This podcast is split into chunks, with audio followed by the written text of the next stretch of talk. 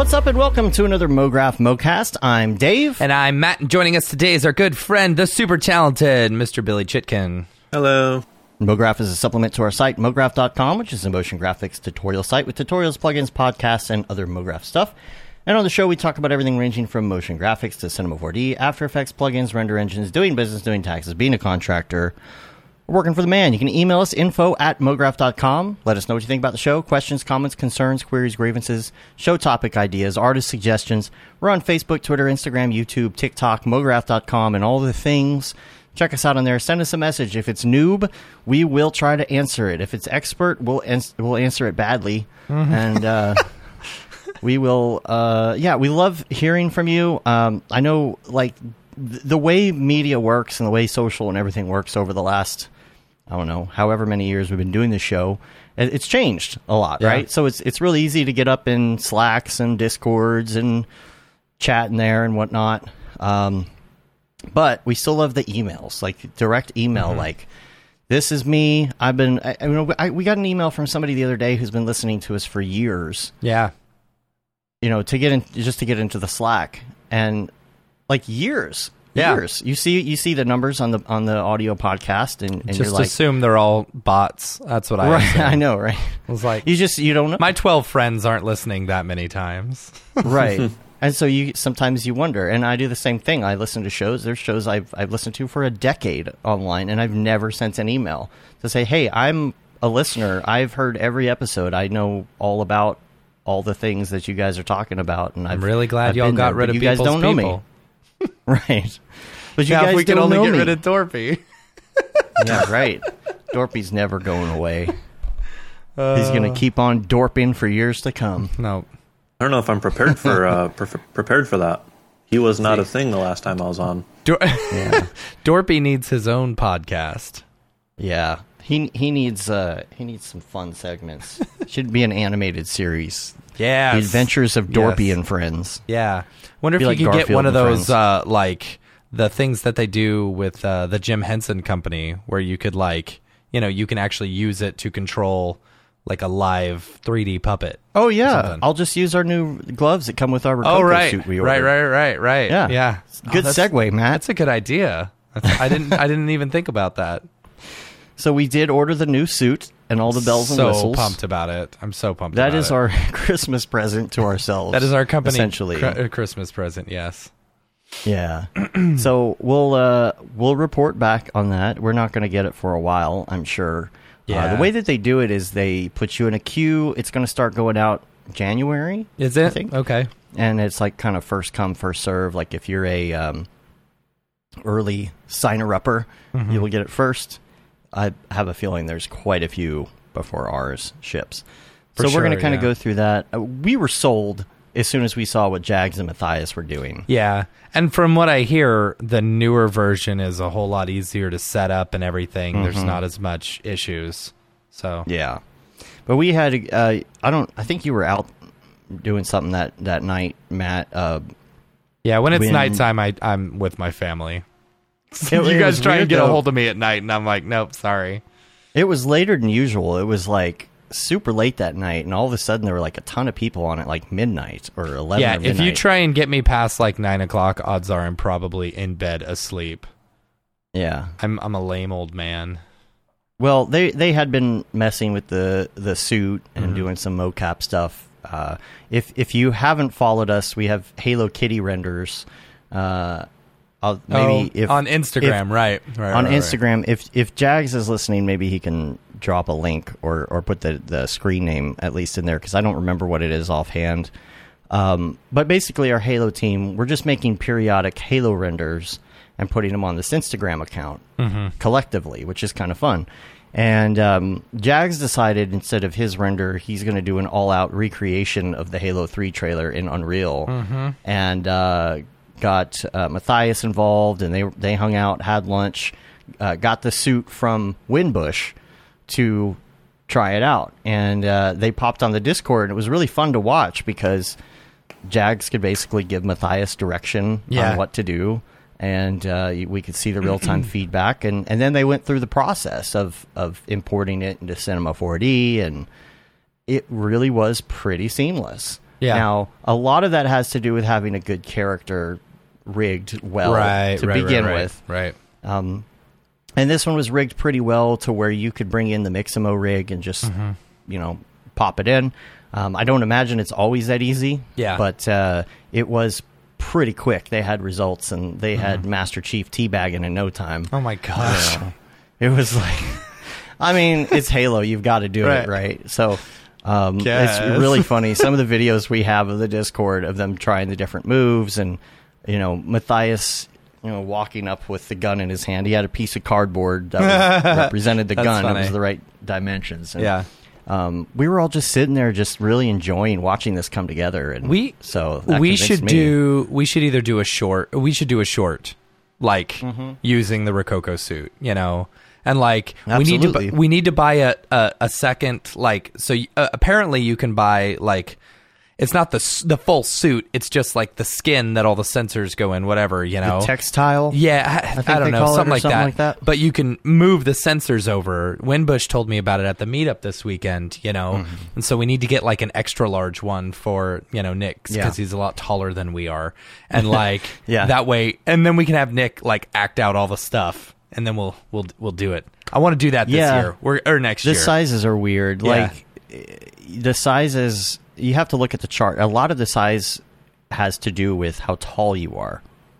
You know, Yeah, yeah, that's- yeah, yeah, yeah. That you know, it's it's your weight and how tall you are. So most people actually probably would be good with the large. Yeah. they have an it, uh, the size chart is really kind of weird. So Mm-hmm. you, you have to check it out. But um, it's supposed to be a lot easier to do the sensors and Mm-hmm. all of that stuff this this go round. So and it comes with a little thing that holds the iPhone, so you right, can do so face you can do capture. face, and, facial capture, and then the Yeah. the gloves as well, so you can do that. It's it's gonna be fun. It'll be fun to try yeah, out. I'm just gonna have to keep running so that I can continue to fit in the Right. suit. That's the Right. you know, it's good incentive.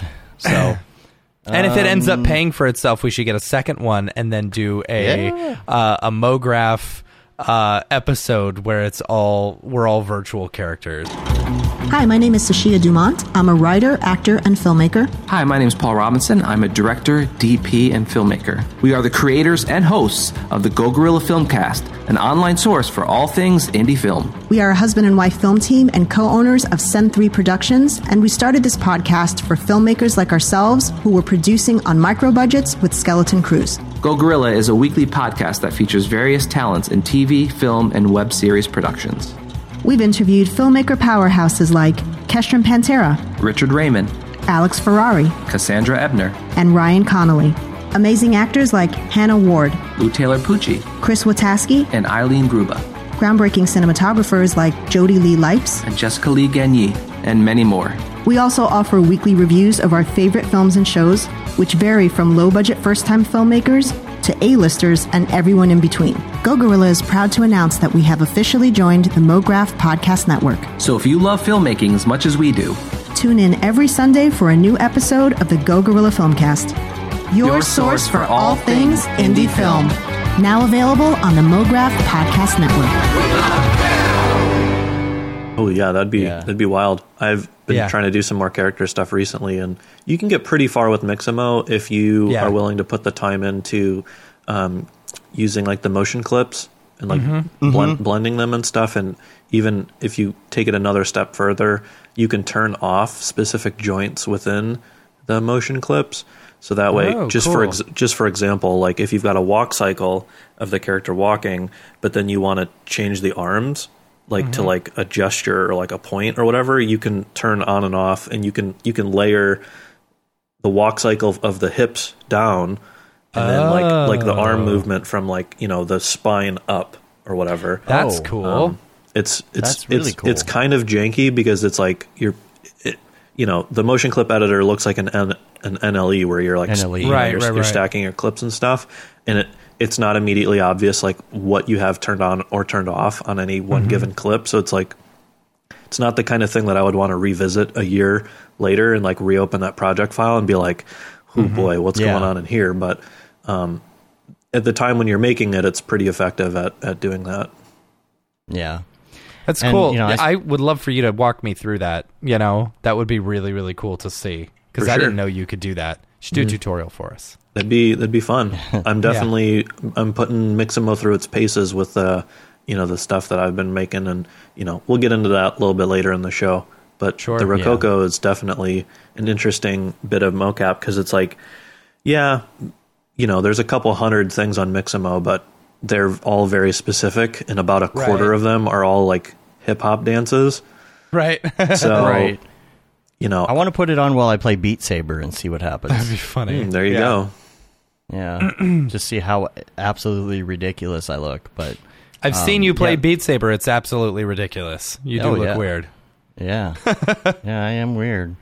Um, VJ says, uh, you know, he got one of the suits a while back and um, was talking about how they changed the pricing of subscription for live streaming, and that's that's one of the things that you can have as an option. You don't have to mm-hmm. have it, but yeah, it's true. You, you know, you do have to pay if you want to be able to live stream what you're doing. Like, say you want to do a virtual character on Twitch or something and be like a virtual, you know, virtual YouTuber or whatever, yeah, you have to have that for the streaming. But if you're doing basic capture that you're going to bring into cinema or something, you don't mm-hmm. necessarily have to have that. So, so that's good. Um, I would like to change uh, to try the the live streaming stuff, but it does the suit does come with a year's worth Yeah. now. So I guess we'll know by the end of that year whether or not we want to pay for Yeah, totally. more. So uh, we'll see. But I'm excited. I'm pumped. I'm pumped to get my hands on it. I'm very Yeah. excited. I think it's gonna. Well, be when it comes, we're gonna have to have a whole day that you and I like. Yeah, yeah, yeah, yeah, yeah. yeah. To just be the day of yeah. We'll just go out in the backyard and do a whole bunch of ridiculous. Right. Yeah. Is it now? It's is it wired or is it wireless? It's wired, right? No. It's no, I- wireless? I, I believe the new one does Wi-Fi. So Really? yeah, I Hmm. believe that's what it said. All right. I could be wrong, but I, I think that's the case with the new one. You'll have to uh, you'll have to recreate Star Wars Kid. That Oh old man. that old video. Yes. Get that Star Wars energy. That's funny. Matt, can you recreate that? Sure. Why not? You can do it, right? Yeah. Okay, cool. Cool. I'll get you a broom. Yeah, I'll just bring my kid's uh, lightsaber. Oh, you get the real thing. Yeah, yeah, Okay. yeah, yeah. All right, cool. Yeah, uh, so we don't have much more. Oh, we do need to to recap this meetup. I had so much FOMO. Yeah, dude. The, the meetup was Oh. awesome. And we're we're so thankful for both Maxon and Otoy for, you know, sponsoring the event and Otoy especially for holding that mega amazing after party. It was after party, was- that after party man. like dwarfed just our regular meetup, I swear, you know. But it was cool like you know we all went to the park you know we had quite a few people show up we were playing cornhole and hacky sack and spike ball and stuff like that it was a lot of fun it was a cool excuse for all of us to get out and just like chill and everyone was saying how great it was that you know they finally got to do a meetup you know Right. and stuff. And it's yeah it was it was absolutely great. We had a really really good time. And you know the after party that otoy put on was fantastic. Like there was food and music and you know such good conversation. And uh, i was talking to uh, tokyo megaplex. We were just chatting and he said because they didn't have it on the Otoy rooftop because that rooftop was actually booked for that night. So like I mm-hmm. guess the owner of the the the building had another rooftop across from it. Yeah, and Tokyo new building Megaplex was there. like it's like a massive flex to have a party where you can see the big sign on your building. Right. you know? because you have, you have Like- the con- you have the connections to get access to a yet a different rooftop. Right, right, right, right. Overlooks your rooftop. It's like, hey, look at Right. there's my building right there. yeah. but it was cool. So yeah, cool. it was super cool. And you know, there was a bunch of people who came from out of town for the meetup and stuff. You know, it was great to see like Chad and Nick there. You know, and uh, Rev came all the way out. A bunch of other people. It was it was a lot of fun. It was a lot of fun. Yeah. So we've been, Yeah. you know, I I think Jules wants to do a whole lot more meetups and stuff like that on the rooftops and stuff. And it was just, Yeah. it was it was really good.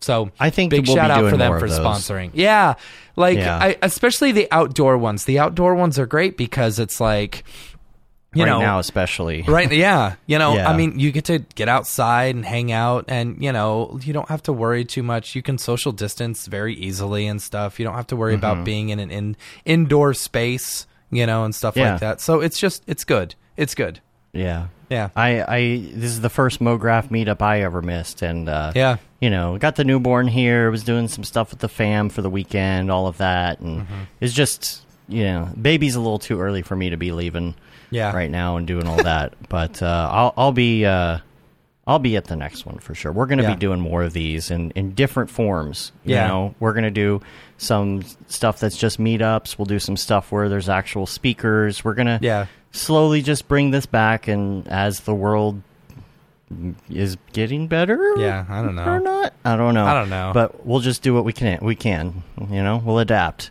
Yep. and um It was so, so weird being in so LA, especially like you know, because you got a mask everywhere and stuff. And Mm. then I came back to Texas, and I I got into the you know the routine of masking up indoors and stuff like that. And I'm like, oh yeah, you don't have to do anything here. Like nobody does that here COVID's over in Texas, according to everyone. according to Texas. But according to According to Texas, Texas. yeah. yeah, I don't So- know about that. In in in actuality, Right. Yeah I don't know. well I which is it why i was was saying we'll we'll monitor what happens with the with the new variant The new And variant, yes. yeah we'll we'll see how the Greek alphabet, uh, right you know, treats Yeah. us th- throughout Yep. the next couple of years. Uh, but uh, we really don't have much more in in the way of motion graphics this week because we're going to really hit it heavy into uh, crypto, crypto art, cryptocurrency, uh, security, all of that kind of stuff. So. I don't know. Is there anything else we want to address before we go into a long episode of the drop? Yeah, I mean, you know, that's the point of this. You know, we have it, sometimes you have artists on that don't do NFTs. Sometimes you do, and that's Yeah. all right. So whatever. Just one one last little thing. If there's Yeah. anyone who wants to like know more about me, I've been on this podcast before. Episode Right, right. Uh, two zero five was the last time that I was on, and I think that might have been when we went over like my backstory and like Yeah. the the usual new guest stuff, like favorite movie, favorite plugin, Right. all that kind of jazz. Yeah. So if you uh, if you're new to either MoGraph or you're new to following my work, you can check that episode out. Um, that sort of predates NFTs. Uh, at least not not literally predates it, but it predates it in the sense of like crypto art Yeah. and MoGraph sort of having come together this year. So uh, g- give that yeah, a and lesson. that's the other thing. The, the the people that may not be into NFTs who don't necessarily listen to the second half of the show may be interested in hearing some of the security talk. Yeah, you know, for sure. So you know, if if you want to learn a little bit more about that and uh, authenticator apps and all that, stay tuned. So Yeah, totally. Well, let's Yeah. uh let's go ahead and get into the drop. The drop, drop. Is this the fucking mic? This is exactly what I should be doing. What's up, and welcome to this this week's episode of the Drop, your source for all things NFT and crypto art, as well as upcoming drops by notable people in the MoGraph industry. I'm Matt Milstead. Joining me, as always, is Dave Koss, and joining us this week is Gurnge, also Hello. known, also Billy Chitkin. So, wh- wh- however you know him as, Both. right? Gurns Burns. and Billy are Yes. here today. Depending Yes. on which podcast you listen to, is which Right. name is Yeah. which Right. name goes first. Right. Exactly. That's funny. So uh, yeah, let's go ahead and get into. Uh, we got a lot to talk about today because Billy's here. do. We're going to talk NFTs. We're going to talk lots of stuff. So um, let's let's go ahead and get the big drops out of the way and Sure, some of the community drops as well. Um, so this week on Nifty Gateway, um, you got Nifty Gateway and Maker's Place regular uh, Jose Delbo um, former DC artist is doing a drop uh, called Delbo Poker Open. So he's doing like a uh, Bored Apes inspired, I guess, game of poker uh, open edition and stuff like that. So yeah, cool. Uh, uh, he's very popular in the NFT space. He's been around for a while. So, you know, if you want to get on that, that's tonight. Um, then on the 7th, tomorrow, Gabriel uh, Gimenez. Um, I don't know if I'm saying that correctly, but he's got a piece. Uh, the piece on his Instagram is like a spoof off of girl with a pearl earring, you know. And so I think this is one of the pieces that he's doing for his drop uh, tomorrow. So yeah. Um, next up, uh, December 8th, we've got Vils. Um, Vils is doing a drop. I can't remember. it is uh, yeah. an explosion of some sort. Yeah, and stuff. Looks uh oh, didn't they do this uh, uh, was this the same one that we were talking about the other day where it's like Oh, we weren't gosh. sure whether All it was audio. real or fake or whatever. Oh yeah, there it is. Oh yes. Yeah. Yeah, yeah, for sure. Super cool stuff. I, it's really pretty. I, I love I love this stuff. So yeah, it looks really neat. Uh, so that's on the eighth. On the 9th, uh, Andreas Wannerstedt um, is doing a drop. Man, I love Lathes. this work. Yeah, like lathes, lathes, and though. rotations and stuff like that, and you know that cool architectural stuff. Like uh, all of it, very nice pretty lion. work. Yeah, yeah, yeah, yeah. So collectors and open editions that's cool and then on the 10th we've got ted chin uh, ted chin is doing a drop um very you know uh uh what's the word ethereal Ethereal. Yeah. Yeah. You yeah. know, yeah. I dolphins and stuff you know Yeah. Dolphins in the sky. dolphins in the sky Ted, giant Ted's work is pretty interesting because it's like a mix of like photography, but then the, there's obviously like composited elements into it. Like, Right. You know, it'll be right. like a tree line with like a massive elephant like comped into the sky or whatever, which is a Mm-hmm. Yeah. cool blend. Um, yeah ted's got some great work super super cool work i really like it and then not Um, not not listed on Nifty's site yet, just because I think of like the way that their calendar is set up. Mm-hmm. Um, on the 11th, Ness has a drop. oh So sweet that's, so that's Saturday. Yep. awesome So thanks I'm, for letting us know about that yeah Yep. I'm So well. Nets- N- I'm I'm Nets bought into Graphics. yeah. I'm bought Yeah. into his sort of ecosystem now, so that's something that I need to follow. You know, closely. yeah you bought one of the keys right Yeah, I got one of his collector keys. Uh, That's it awesome. An, an expensive JPEG, which hopefully will one serve as a store of value in the event Yeah. that I need to liquidate it, which I hope Uh-huh. I don't need to. But Right. then two, um, the key gets you access to when he does drops.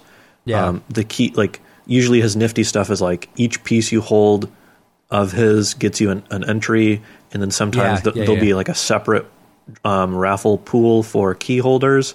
Yeah Um, and then like when he does stuff on OpenSea, specifically, that's for key holders. Um, So it's like kind of an interesting. Um, I've really liked following the way that he approaches the sort of mechanic and like gamification of NFT and crypto art. It's it's obviously Yeah. it's all like motion graphics. It's like you know it's renders. It's not like a game. So when I say gamification, I don't mean like a literal game, but No, just no, like no. I'm with the, the mechanics and like um, what you get as somebody who follows his work, like picking up on like the little stuff, like how he does drawings, and Mm-hmm. like at least for me, as I'm starting to ramp up myself, it's um, it's a really interesting case study.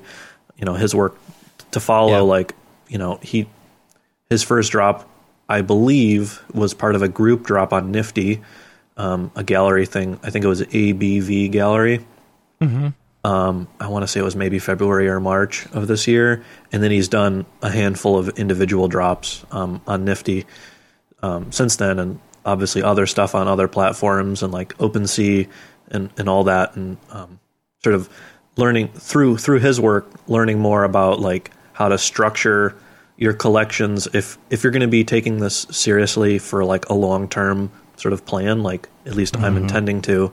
Um, there are considerations that you can do to set yourself up better in the beginning, like making a collection on OpenSea, minting stuff through there. Because like when you be then later when you transition into doing edition stuff, it like OpenSea works better for tracking stuff like floor and historical pricing structure Okay. versus Yeah. just like a list of one of ones that are all sold on like say your foundation page or even Yeah. like super rare. Like you know you can look at the stats of somebody as an individual artist who's selling one of ones, but an OpenSea collection is an interesting way to aggregate all of that data and like um, depending on different smart contract related stuff that I'm still trying to learn and kind of get up to speed on.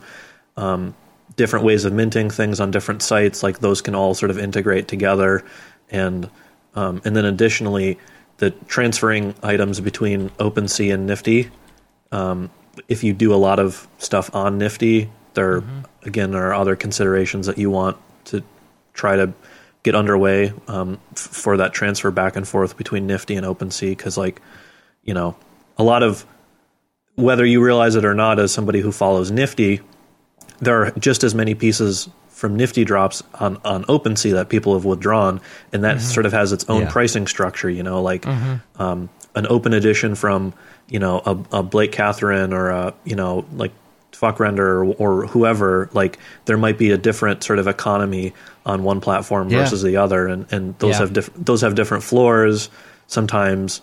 Um, and so yeah, there's just like there's such a crazy amount more than just like I'm just gonna sit down and like noodle around in cinema and like spit out a render and Yeah. then go like throw it up onto my Rarible or like Foundation or whatever. Which to me, it's it's exciting because it's like a whole new thing to learn, and it's not something.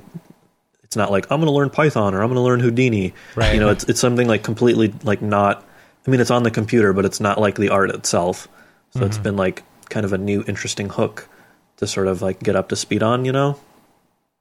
Yeah, I uh, I'm I'm I wish I had minted my foundation piece, my latest one on OpenSea.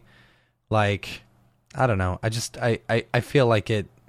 I feel like oh, rather than use on Foundation. yeah, right? rather on foundation because it, it I feel like a lot of collectors aren't necessarily going to Rarible or Foundation. Like they're sticking with the super rares, the makers place, uh, makers places, and the the open seas. Open seas You know, I I don't know. And you have to have a following already, and then say, "Here's my thing," and it's on Foundation. Right, right, right, right. I mean, that's, I don't know. That's kind of the case with all of the platforms. Um, some of them do better job than others in terms of marketing. Like Mm-hmm. Super Rare, for example, has a front page which has a variety of search filters. Like you can sort it by like auctions ending soonest. You know, so that way, like, Yeah. you know, if you're just a collector and you're just kind of kicking around, as I assume they do for entertainment reasons, like, hey, let's just see what art's, you know, like up today and like ending within the next hour or whatever, and you know they can throw Yeah. they can throw bids on that. Mm-hmm. Um, I believe Foundation has a similar ending soon page. Mm-hmm. They It's do. been it's been Yeah. very long since I've been on Foundation. Um, I just hear a lot of artists that that feel like their stuff ends up getting lost when it gets on Foundation Mm-hmm. into the ether, unless those people specifically know to come for it. Right. Yeah. Not that that can't happen on the other platforms, but it just feels a little more hidden. For some reason, feels a little more hidden on Foundation. I Yeah. mean that's that's absolutely the case on the, as a platform gets bigger, the Mm-hmm. more its user base is going to be uploading stuff. Super Rare has the advantage of it being like an entirely closed ecosystem that they Mm-hmm. only onboard people at the pace that they want to, whereas like I think Right. Foundation still works off of the like if you sell something you get an invite and then you can bring more people onto the platform model.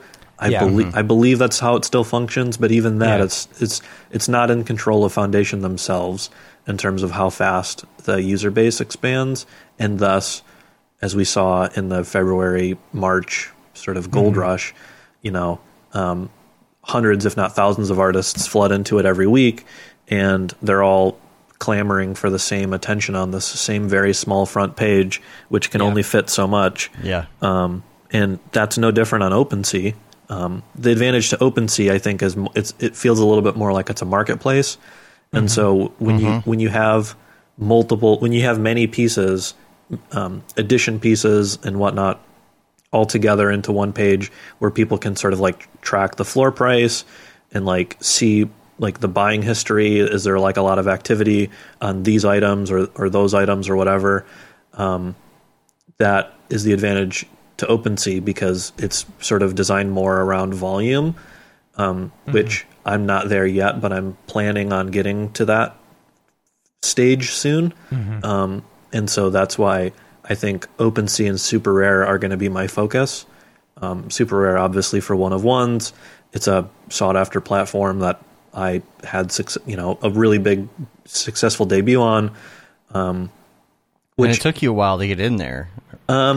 It did in the sense that like I waited forever to apply because I'd heard horror stories of people like, you know, Waiting and uh, I applied, Yeah. you know, in January and then they, they emailed me back in September or like I know I I've applied five times and I've never heard back at, at anything. So I I was discouraged from ever even applying, and then I applied on October, I think it was October fourteenth, and then I had heard back on the 27th. So it was like just under two weeks. So That's good. it, that felt like a really really fast turnaround from Yeah. what I've heard historically is the case for everybody else. But I think I feel like you had already made your n- name in the space a little bit, you know. I mean, m- maybe not necessarily in crypto itself, but like I applied to Super Rare and I felt like I had an extremely strong body of work that I submitted because like when you mm-hmm. when you apply to Super Rare, you make like a little selfie video like introducing yourself Right. and talking about whatever, and like even in that video, I like I framed myself like off to the side so that I could like superimpose like Yeah. you know mm-hmm. some of my renders or whatever, and like I layered Yeah. that together in After Effects, and then in addition to that, you have to upload like a Google Drive link with you know some unreleased or unminted work. Um, and I've been sitting. I've I've got probably six things that I could throw up that I feel are all very strong, and I decided to go with um, that that big s- spaceship that I I had made, um, and with that application, I also tweeted the the same like f- ten minutes later or whatever. I was like, um, I'd have to go look back at how I phrased the tweet, but it was like, "Hey, super rare, like let's get this party started, and like I think this will do really well on the platform. So like you know, get back to me or whatever. you know, Yeah. j- just cheeky, just you know, Yeah, yeah, you, yeah, yeah. you have to knock, you have to you know, bang on people's doors, and you have to drum up the attention for yourself in this you know- Billy. Exactly. Schmoozy Billy. And- you got to catch the social media person at the right day at the right time where they just happen to see it. Yep. You and, never know. And thankfully, like, you know, I, I feel like I've, over years and years, I've positioned myself well within the artist community, being a, Yeah. a, a well respected and like helpful, thoughtful, sort of friendly figure. And all the homies came out and, you know, mm-hmm. retweeted and sort of shared along and even tagged yeah. their people at Super Rare when they would, when, when they shared my submission. So it's not that I know exactly what caused Yeah. me to be accepted What was? 'cause they, yeah, they don't they not don't sure disclose what the magic was. they don't disclose Yeah. that they don't say like oh Yeah. like your thing got 5000 views or like whatever you know Right. there's none of that it's just like hey welcome like here's a bunch of onboarding stuff like good job yeah. um, and yeah so as far as actionable advice if you're look, looking to get onto super rare i unfortunately can't really provide any because i applied one time i feel like i got lucky but i also had a very strong body of work and years of networking behind me that like you can't really shortcut a lot of that unless you have like a million plus or like some crazy super high follow count you know or like a Mm-hmm. Yeah. pr firm or like a rep or something Yeah. like i don't know And like Pedro says in the in the chat here, you know, a lot of really great artists have great minted work, and they just aren't that well known, so they don't sell. And I, that's a, a reason that I think doing the gamification thing kind of helps. It, it really helps you stand out. You know, you kind of got to have a got to have a hook. You know, because it's it, we're, we're just basically approaching the same territory as Instagram was a couple of years ago, where mm-hmm. it's just all these artists flooding in everything, and it's like, how do you even mm-hmm. distinguish yourself? You know, you've mm-hmm. got to do certain things to um, let yourself be known, or do stuff on social, or gamify it, or whatever. And uh, and Rad Science has said something about the the OpenSea servers. I guess it crashes a lot. I Oh, yeah. really all noticed. the time. All the OpenSea goes time. down um, continuously because it is the de facto platform for all of these like 10k profile pic things, mm-hmm. Mm-hmm. and so like with there's so many of those nowadays that there are some days where like three or four of them will all release on like the same afternoon, and it's just like way too much web traffic. You know, like basically any large project with like a like with you know a couple ten thousand people or whatever fans all trying to pile in, like the site just collapses. Right. Um, so it's a, a bit of a joke considering how much um, sales traffic goes to that site. Then, Right. even though they take the smallest cut at 2.5 percent, they absolutely should, in theory, have the resources to be able to accommodate that. Again, Yeah. I know software development, web development's not. You, you can't just like snap your fingers and throw money at it Yeah. because like New territory. Right, exactly. But Yeah. that being said, OpenSea was built years ago during like the sort of slump, you know, like the previous crypto like down cycle. And so mm-hmm. they absolutely had have had time on their side. It's just there's just so much activity nowadays that I don't think really any website uh, well, I shouldn't say any website because like Nifty just handled the Pak drop extremely well, Yeah. um, which we'll talk about, you know, in a second. Uh, Matt, let's do the rest of the uh, the week drops real quick. Yeah, We'll yeah, come yeah. back around. Mm-hmm. Um, uh, next up is Maker's Place. Um, uh, tonight, uh, there's an artist by the name of Rick Ignition. Um, is doing a drop called Aurora EX, which I, I really like. This it's like this uh, the pixel Video art gamey. type stuff. Yeah, super cool stuff. Really like it. You know, and then uh, tomorrow, uh, Rezi- Rararzo. Roriz, Rore- Rorizo. Rorizo. Rorizo. I'm probably messing that up, and I'm sorry. Um, Evolution GAN is the name of the uh, the piece. Ooh, So really whoa, cool stuff. Yeah, messing yeah, yeah. with my head. I know, right? Super It's cool, very- like really trippy. You know, really fun stuff. So cool art, very cool art. I really like it. It's almost it's like almost the got that. the Google uh, oh, Deep Dream? Deep Dream. It's yeah. like kind of like Deep Dream, but it's also kind of like. um Oh gosh, you know, like when people play with like messed up iframes Mhm. and stuff to do that kind of glitchy effect. Yeah. Where, yeah, yeah, yeah. It's cool. Super cool stuff. yeah, very Um, Brandon Parvini, Right? uh, in that technical aspect, I guess. Yeah. this is really cool. Yeah, super cool. Uh, then on the Hmm. 8th, uh, Original Plan. Uh, I, I guess Original Plan is one of the early people into the NFT space um, and is a like a physical artist as well as digital. So uh, they're doing a drop on Maker's Place on the 8th, which is cool. Good stuff. Cool, cool. And then on the 10th, uh, Marat Singiner, Singiner, I always mess this Saginer? Yeah, I'm always Saginer. um, is doing a drop on the 10th uh, called Refractions. Uh, really neat stuff, super glitchy and, you know, fun mixture of, uh, I guess, like realistic stuff. Mm, weird, ethereal. Like the, yeah. the CG people yeah, yeah, yeah, yeah. doing doing things. it's interesting. I like the So- guy with the VR helmet. Yeah. It's funny. So yeah, that's Hmm, it for Maker's I like Place. Um, next up on the community drops, um, Gustav. Gustav is um, uh, we mentioned him last week, but uh, his drop uh, drops uh, this week. Uh, starts Yeah, in just a 22 reminder. hours. So just a reminder that Yeah. that one is going. It's cool, really pretty stuff. I love Gustav's stuff. I think it's great. Um, and then next up, we've got Adam Tubach. Um, says uh, an email says, "Hey guys, I'm not sure if I understood correct. Oh yeah, because yesterday, uh, last week I said if you want Oh, us yeah. to uh, shill it on the show, and then he, right. I think his uh, his uh, uh, subject line was "shill my work" or something. Yeah. it was funny. He's like, "Th- I- yeah, he's he's, like, like, this yeah, is, that's not the best so line, gross but- of a way to ask or something like that. It was pretty funny. Uh, hey guys, I'm not sure I understood correctly, but during your last stream, you mentioned that we could send you an email with our NFT drops. Yes, totally do that. Info at mograph.com.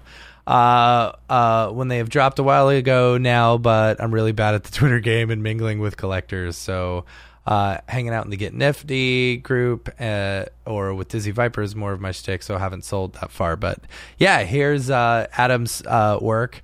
Um, it's on Foundation. Pretty. Uh, really good stuff. Super cool stuff. Yeah, Yeah, I really like, I like it. the- I like you know what? I think I've seen some of these some of these before. Like the one of the guy sitting on the curb. I'm pretty sure I saw that on the Get Nifty. Uh, uh, Oh, the Discord. Facebook page or something or yeah, Discord. Discord. Yeah, super Yeah. cool stuff. Really pretty. So yeah, Yeah. go buy go uh, go buy Adam's stuff. There you go. Yeah. Uh, that's it for the So, drop. that's it. If you've got a drop uh, that you want us to shill on the show, uh, hit us up in info at uh, mograph.com and uh, we'll we'll we'll uh, we'll shill it on the show. Is there another word for shilling? Promote. No, that's the oh promote. Yeah, Promote. promote on the show. There we go. Much better. Yeah, but I like shilling. I don't like shilling. Yeah. yeah. I mean, we're, you know, we're blatantly shilling your stuff. we don't care. Send Yeah. it over. Yeah. There's there's a lot of words that are like that. Like um, Yeah. even when I was advertising my super rare, I I use the word debut and not Genesis, even though I Uh-huh. Right. understand like Genesis is a word. It relates to crypto. Like for example, the very first block on the Bitcoin blockchain is called the Genesis block, which is like Mm-hmm. the, the very literally the very first bitcoins. I understand the historical context and application of the word in now bringing it over to the art side. I just still don't like it. So I just use Yeah. the word debut. Yeah, yeah. Genesis does. What? No? There no? you go. The the, ga- Ah, the the game. 80s Oh. kids. I don't Genesis remember that. does. What Nintendo don't. Oh, I don't remember that. I'm too young to to have experienced those, but I know it from like random YouTube like historical g- game stuff. Now I feel old. How old are you, Oh, Billy? I feel old. I'm 30. No, you're only 30? I thought you were a little bit older than that. Did that. not know No, that. I turned Wow. 30 this past thought you were summer. our age. You're a baby. Well.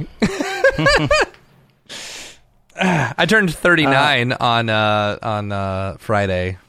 Well, hell yeah! I hope that you know that went well. You were out traveling, right? Out Yeah, west? I was I was at Dis- I, sp- I spent my day at Disney uh at Disneyland.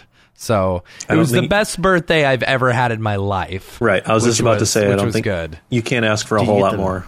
Yeah. Did you get the pin or, or whatever? Did you wear the pin at Disney when it's your birthday? A- Amy wanted me to get the the it's my birthday. The thing is, I just hate lines. I hate them so much.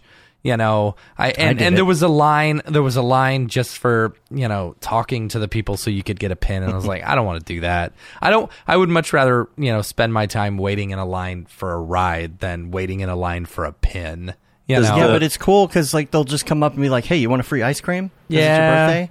Like Yeah. they'll do stuff like that. it's it's all right. I, I yeah, I don't I don't really care about that anymore. Yeah. if you have the pin, do you get harassed by like the cast members or whatever? well, they'll tell you happy birthday. Yeah. okay. yeah. I just you Yeah, know it's I'm- cool. Anytime I think of a public birthday, I think of like the Applebee's where they like dance and they bring, No, they, they- bring out like a cake or whatever. I just Yeah. Yeah. my brain defaults to any sort of public event birthday. That's Yeah. the treatment. Right. Yeah. No, they'll just be like walking by, you know, some cast member. Oh, be like, happy oh, happy birthday." birthday, Yeah. or here, have an ice cream. Like it's really Yeah, when it's just cool we went like to that. we went to Disney World on our honeymoon, me and my wife, and uh, we were wearing the just married ones, and we were ordering ice cream, or we were ordering a water, and at an ice cream thing, and they're like, "Oh, what kind of flavor do you want?" Here, uh, congratulations on getting married and stuff. Okay, cool. yeah, yeah, you know. Yeah, but anyway, so that's how things. go. So let's talk about uh, let's talk about some security real quick, and then and then we'll get into uh, and unless you want to go in a different order, Billy, it's up to you. Um, I've your got, show. I've got, it's my show. I appreciate that. Um, I came prepared with a very long uh, notepad list, um, and on Yeah. that is I knew we wouldn't have to prepare for this show. I was I, I was Right. just gonna sit back and let you run the whole thing. Um, yeah. So Yeah. If we want to talk about security, I can jump to my NFT No, influencers. let's just go in order. Okay, cool. Let's just go, go in order. Gotcha. Yeah, it's your show. Um, I will touch on security, and I've got a, an actionable Twitter thread for people if they want to learn more, like to get advice that they, they, they can come back to. Um, Okay. all right. So I guess the first thing on my list is my items, um, of course. So if you weren't, um, or if you're kind of not a cl- close follower of me specifically, um, if you pop over to my super rare page, um, Dave, if we want to just just real quickly Oh, yeah, sure. show, hopefully the links are accessible for you. Yeah. Yeah. yeah. Um, there you go. I got you. So I I reset the size. It's 500, 500x. Let me just tone that down before I bring it in. Here we go. Oh yeah. Well, we'll see. We'll see on Super Rare that uh, widescreen work shows up very small anyway. Yeah, I hate Um, that. Yeah, which is a little a little lame, but yeah. So this was my debut on Super Rare about a month ago. I think you can full screen the video. I think if you hover Oh, over good. it. Oh, okay, good. Here. Um, oh, yeah. There we go. Yeah. So we get we got this nice big old spaceship. Uh, it's kind of doing its thing. Um, uh, this is a series that I would like to explore more different spaceships and different locations um, in the future as I like develop and get more time, you know, to work on to work on these. I like to think of this as like some sort of industrial kind of like a city, like a working class. Like mm-hmm. it's it's a spaceship that's so big that people like live on it and industry and commerce all take place in this big spaceship that's in orbit. Um, and you mm-hmm. can I just sort of made it that you watch it on repeat and you can each time you can sort of follow a different spaceship um, Right. There's like a- this little freight one down here. yeah like with the little shipping the shipping crates that sort of give you an idea of like what the scope and what the size of this this uh this ship is um or this station is um and additionally, if you if you're a viewer and you get a chance to listen to it with audio, there's a really beautiful, simple but really beautiful piano track that um, my partner's brother he uh, had composed this and uh, let me use it and could not have fit the vibe better. Um, At least for me, it's like sort of 2001 Space Odyssey esque, where it's like a really simple, only a handful of piano notes can go a really long way with s- spaceships. Um, that's one simple trick uh, for you. Uh, but uh, that went off a way bigger success than I would have ever anticipated. I listed it as a reserve of 2.5, and I thought in my head like, um, uh, you know, it'd be cool to get like four, like you know, Yeah. anything five or anything above five. Like I, I'm not going to get greedy in like, of course, like we all want to sell f- our first piece for like 420 ETH because of Right, course not right. right. But like that's not realistic. blaze it. Right, that's not realistic. So I thought, you know, anything above five is going to be a way above expectation, and, and it it wound up. Um, it was like around three, three point something as the timer was about to wind down, and Yeah. Su- Super Rare is one of the platforms that, in the final fifteen minutes, bids extend the auction, and that happened a, a, a routine Quite a or few times. Quite a few Yeah. times, right? And we it were was even fun to watch. We were Yeah. watching it We- live. yeah. yeah, yeah, we were on Discord. yeah, we were we were hanging out, and you know, I had Erica over on the you know the couch next to me, and you know, any one of us would refresh the page and see that there was a bid first, and it was like this really exciting flurry for like you know about an hour as the as the extension kept going. So that was um, way bigger than I I really uh, would have ever expected, and that one event happening seems to, at least on paper, have totally re- redirected my um, my path for the next year because Yeah. through through that came a good amount of attention and a, a handful of other little discords that I'm in um, pertaining to NFT and like crypto stuff. And I, I was approached by some people and sort of proposed with some really cool opportunities, um, two of which I can't exactly fully really Sure. say, but like one of them is uh, a, a drop that is on a website that's not OpenSea or super rare. Um, it's really all I can say currently, and uh, that'll be maybe early January. We'll see. Um, and then a- alongside of that, or sort of maybe um, unrelated, but still stemming from this uh, s- successful sale of Cygnus, um, the spaceship piece. There's a, a, a opportunity to be a part of a gallery, um, which like, an, awesome. like a, a real life thing, obviously in, involving like NFT and crypto art, but like it'll be a physical, like IRL thing, which you know, I think a lot of us, even before NFTs, we thought like, oh, it'd be cool to do like a digital art show or or whatever. At least Yeah. you know that's something that I've kicked around in my head and have no way of sort of handling the logistics or like even really knowing how to arrange any of that or who to get in contact with. It's just one of those like small little things that like, oh, that'd be cool to be to be involved in or or, or do someday and you know potentially being able to check that off like a little artistic bucket list um, is a really exciting proposition which you know both of those stem directly from the attention that this sale has you know gotten me um, yeah. Um, Um, Have you talked quick- to any of the people? Like, have you? Were you in conversation with any of the the people who were bidding on your piece? not Like, w- I'm curious why, like, what it was. I mean, other than Hmm. that, it's a fantastic piece. You know, yeah yeah like, so what what what was the bidding war? You know, Yeah, and were they like already a follower? Yeah, yeah, yeah. Did they just you know all of that? Yeah, so the the winning bidder, uh, Zero X Twenty Two, is a, a somewhat notable collector or quite notable collector on on Super Rare. Um, I gone through their profile and checked out some of the other stuff that they had uh, acquired before you know even I'd ever even listed anything there. Um, I somehow had come come across their page just searching through other artists who had had, had sold stuff.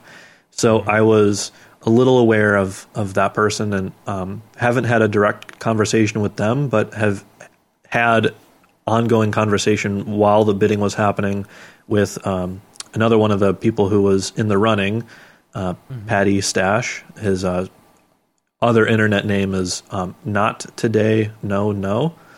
Okay. Um, so he was he was one of the other people who had bid, and um, I'd been aware of him from over the summer on Maker's Place. Um, he's one of the the big collectors on on that platform, and I think he's got some of like Aryev's stuff, and I, maybe a piece from like Ryan Talbot, um, possibly. But in any case, I'd um, come across them as well, and um, struck up a conversation with them while the bidding, either while the bidding was happening or just after it had closed. Um, and yeah, uh, I think there was one other person, but I I don't remember if they had like a Twitter um, actively uh, while the bidding was happening. But but yeah, um, um, addition in addition to those uh, or t- to that activity on Super Rare, the other stuff that I've sold on uh, OpenSea, um, which that should be the second link. Um, So this is my sort of ongoing sort of cyberpunk city stuff. Um, so w- the first one stemmed from, um, uh, it was like a remix, an animated version of one of my lights, camera, render Yeah. uh, projects, you know, from earlier from the start of the year, and so um, uh, my very very first sale was was a thing that a gallery that we did in the the Get Nifty Discord, Right. um, the distorted reality, which was a, a thing that was minted through the Sevens Foundation. Um, I got a bid on that like one one week sort of earlier, like mid October, I think. Uh, as a, a bunch of other people did on the Facebook page, there's some sort of like Twitter website or I don't know, group or somebody who put bids on like maybe five or ten people's things, and that sort of kicked off um, some conversations that I had in in, in a, a Discord server where um, not this piece that we're watching here, but um, the the piece that had sold. I think the bid was 0.33, which I thought was you know it's on the low end. That was like I think maybe thirteen hundred dollars at the time based on what ETH was, and you know I was like, man, I I feel like this is low for an animated piece. What should I do? Um, and some people uh, actually a couple people uh, reached out to me from that server and were like, "Hey, you know, this is a cool piece. Like, I could, you know, bump up the bid and, and kind of get you kickstarted." And I thought that was like just super awesome. And and from that, kind of, I put together um, a page on my website of just like unreleased stuff that I hadn't done anything with. And um, uh, one of the collectors was like, "Hey, like, I really like that that you know that that that render from LCR that we just had, you know, looping on the screen." So we kind of Oh, oh! Uh, by the way, I just wanted to mention, and Joe Joe was mentioning this in the chat too. The uh, the shout out to the drop right Yep. here. Yeah. Yeah, so uh, Yeah. we're yeah we're sort of uh, time is a flat circle. Uh, right now we're on the drop and we're featuring this little uh, this little Easter egg. Um, yeah, so I'm I'm just So meta. I'm just trying to build like a little world with with these these renders. And if you want to pull up the second one, Yeah. um, so far they've just been like a character and some sort of like you know city sort of backdrop um just kind of going off of um what is a realistic amount of stuff to get done in like a week like a couple days you know kind of put together some kit bash stuff um, you know make some small little animations like the lights and like the little billboards in the background a little bit of mixamo you know. I, I think that's a, a very realistic thing to get done in a couple days time uh, you know Yeah. say like a week week and a half with render and comp.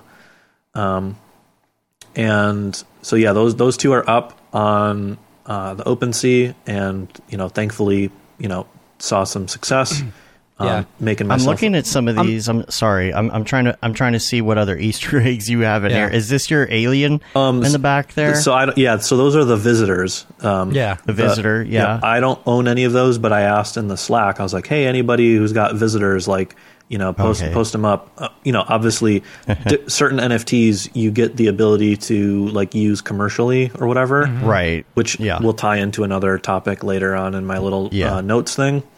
Um, yeah, so so visitors is one of those, like as are the Bored Apes. Um, And my ape is on the left hand side underneath the neon sign that says exchange. It's um, like graffitied onto the wall. Oh, that's funny. My- oh, yeah, okay. that- wow. That is. there's that's an Easter egg. yeah, there's there's a lot of stuff in there, and like the gr- the green the green neon sign that's in like the middle third. Um, it's sort of like up above. The, it's in between the two cars. Um, That number ninety four thirty eight. That's the number of my ape. So that's like another thing that's kind of a reoccurring Gotcha. theme. Is this a- car? Isn't? did- Is this your? Don't you have not specifically this car? Don't you have this model car? Don't you own this, or am I? Um, the previous I one the, wrong? the previous one was a one that i had i had made that one that car right there is just like a cg trader you know just like an asset Oh, okay. kind of whatever which you know th- it's a mix of making stuff you know on your own and, and sourcing assets and even within just Yeah. sourcing assets i think there's an art to making everything mesh together you know tweaking materials and obviously like the composition of you know the, the shot or whatever goes a long way to um, allowing these things to sort of take on the right amount of attention um, you know or, or not. Um, so those are the first two pieces. Those were both one of ones Why, uh, if I can ask, why did you decide to mint those on OpenSea versus going through Super Rare once you were finally on there? Gotcha. Yeah. So, um, like I was saying, with the advantage of OpenSea being a really good collection page for doing high volume amount of like a, like a, a large um, edition size of minting, that's where I would like to get to over the next year. And so, um, I wanted to make the collections page, which Dave, if you can, if you can pull that back up, just the OpenSea collection slash Gurnge, um, you can see like if you can if you can envision this a couple months into the future where I've done a handful of edition pieces, um, I think if you scroll up, there'll be sta- stats at the top of the page. Yeah, so there's so there's like volume um, traded. There's a floor price for like in the future when things are listed and resold. You can Right. sort of you can track. It becomes a little bit more like an an economic marketplace, uh, an open an open sea collection, and so t- to answer you very directly, that's why those two have been minted there because as I plan on doing a couple pieces a month, you know, fingers crossed, that's an Right. ambitious, you know, uh, that's an ambitious timeline, but fingers crossed, I would like to do my next piece, which Dave, if you can pull up, it's the Dropbox link that I sent on the um, oh, okay, cool. the Skype. It's it said like next mint. Um, this will be hopefully in a week or two once I get some stuff settled with Manifold, which is a um, a custom smart contract um, website. This I would like to do as an edition of ten. At a at a uh, each one will be cheaper, but in some it will net more ETH than just listing as a one of one. Right. Um, and then you know hopefully of course it affords people who want to get in and start to flip stuff and and sort of build traction on secondary um, you know secondary resales which again on OpenSea you can specify what royalty percent you get. Um, I'm looking at this in the very long term trying to make it a big picture like over the next year trying to build a lot so you know there is a good amount of thought and consideration that goes into what to mint where to mint it how much mm-hmm. to mint what price etc Right. which Right. I, i'm not going to profess myself to be an expert at any of that at this point but i can see the ups and the pros and cons of the different marketplaces and i think based on my goals with the edition pieces an OpenSea collection gets you a lot of benefit versus only just doing one of ones um, which Right. yes those two which were minted as one of ones those could have very well sold on like a foundation or a, a super rare or whatever but those being the start which kind of kick off the series even though they might not be you know a year from now they might not be the the visually the coolest pieces because like i'm going to want to continue to push it further and further and you know make the artwork better and more interesting each time they will sort of serve as like a halo of like this is where things began and hopefully obviously fingers crossed hopefully for the two people who have um, collected each of those one of ones you know that will pay off you know them having gotten a pretty sweet deal on what could potentially be you know a cheap one of one you know a year from now or two years from now you know Mm-hmm. Sure. that's obviously yeah we want to Two make years from now is 10 years in NFT times. yeah, right. I mean, who knows? And, and you know, the crypto market could fall out from out out from underneath us. Who knows? And so, really, Mm-hmm. you just have to act on what is the data right now. Sort of point. What direction does that point us in? And no, Mm-hmm. knowing that nothing's set in stone, of course, um, and just trying to plan for the future. Um, plan for. Um, I think the goal for many people should be to be bumping up like secondary activity because with that comes the art getting into more people's hands, and with mm-hmm. that comes a larger following. Which it's sort of like a, a self fulfilling cycle. You know, it's like more people who come across your work who have bought and sold and traded means more people talking about it, which means more attention, Yeah. which drives the price on everything up. So it's like in big picture terms, it's like there's a lot more than just like I'm going to sit down and hammer something out in cinema and just list it, throw it up on Foundation for one ETH, and like you know pay my 150 bucks to mint it or whatever, and then just move on to the next thing. There's like if you want to put the attention into sort of I guess kind of making a business plan, um, an NFT business plan, there's a lot of room there to to find success. Yeah, we had bots on this stream. It's funny because like they they they bought a link and then it goes up in the stream and you can't actually click on it. So it's completely pointless. Yeah, jokes on them. Yeah. Um, So um, let's see. I'm looking through here. Uh, oh, Right. I know what I was going to ask you. Why did you choose uh, n- nine by sixteen for that piece? Oh, the the the the preview one, the next one. Um, yeah, I'm just trying to mix it up. You know, um, I've seen other people post like a variety. You know, a reference. Uh, I'll always refer to Ness. You know, often, um, just because he's a really successful artist and has pushed things in a very similar fashion. You know, to me, like Cyberpunk, C4D, Octane, Redshift, kind of whatever. Like they're they're similar, but of course different enough. I think we each have a different artistic voice, but mm-hmm. there's so much to gain from studying him. He doesn't work in just one format, one ratio, and I think that's a good thing to keep in mind. I've never personally ever done anything in 9 by 16 up until mm-hmm. this point. Like I'd never just like oh thought like oh that's going to be a good idea cuz it's a it's a pain like I have one of my monitors like stacked vertically now so that I can like actually see my dang render view like in full you know Yeah. full size. And I know a lot of us groan when a client request comes in like hey can we format this for 9 by 16 and it's like oh, it means they got to squash a bunch of stuff into the middle so that I'll be able to crop it and do a, this that and the other. And then they come back and say, "Oh, we also need four by five. and you're like, "Oh, yeah so so just sort of starting each piece with a ratio in mind um, based on like uh, pinterest references and like putting together a little mood board on like PureRef or whatever i, I kind of get a vibe for like what i think the composition's going to be or what like um, you know just sort of writing out like a one sentence idea in my head. Um, you know, like the one that we just previewed, I think of, you know, this this lady who I haven't named the character yet, but like she's some sort of like hacker type character and like she's working with a friend or some sort- like an associate or whatever and that person like disappeared and that's why she's pacing around the room like on like a mm-hmm. little phone like figuring out like you know I'll write I'll write and develop the idea more but it's like was something supposed to happen and it didn't?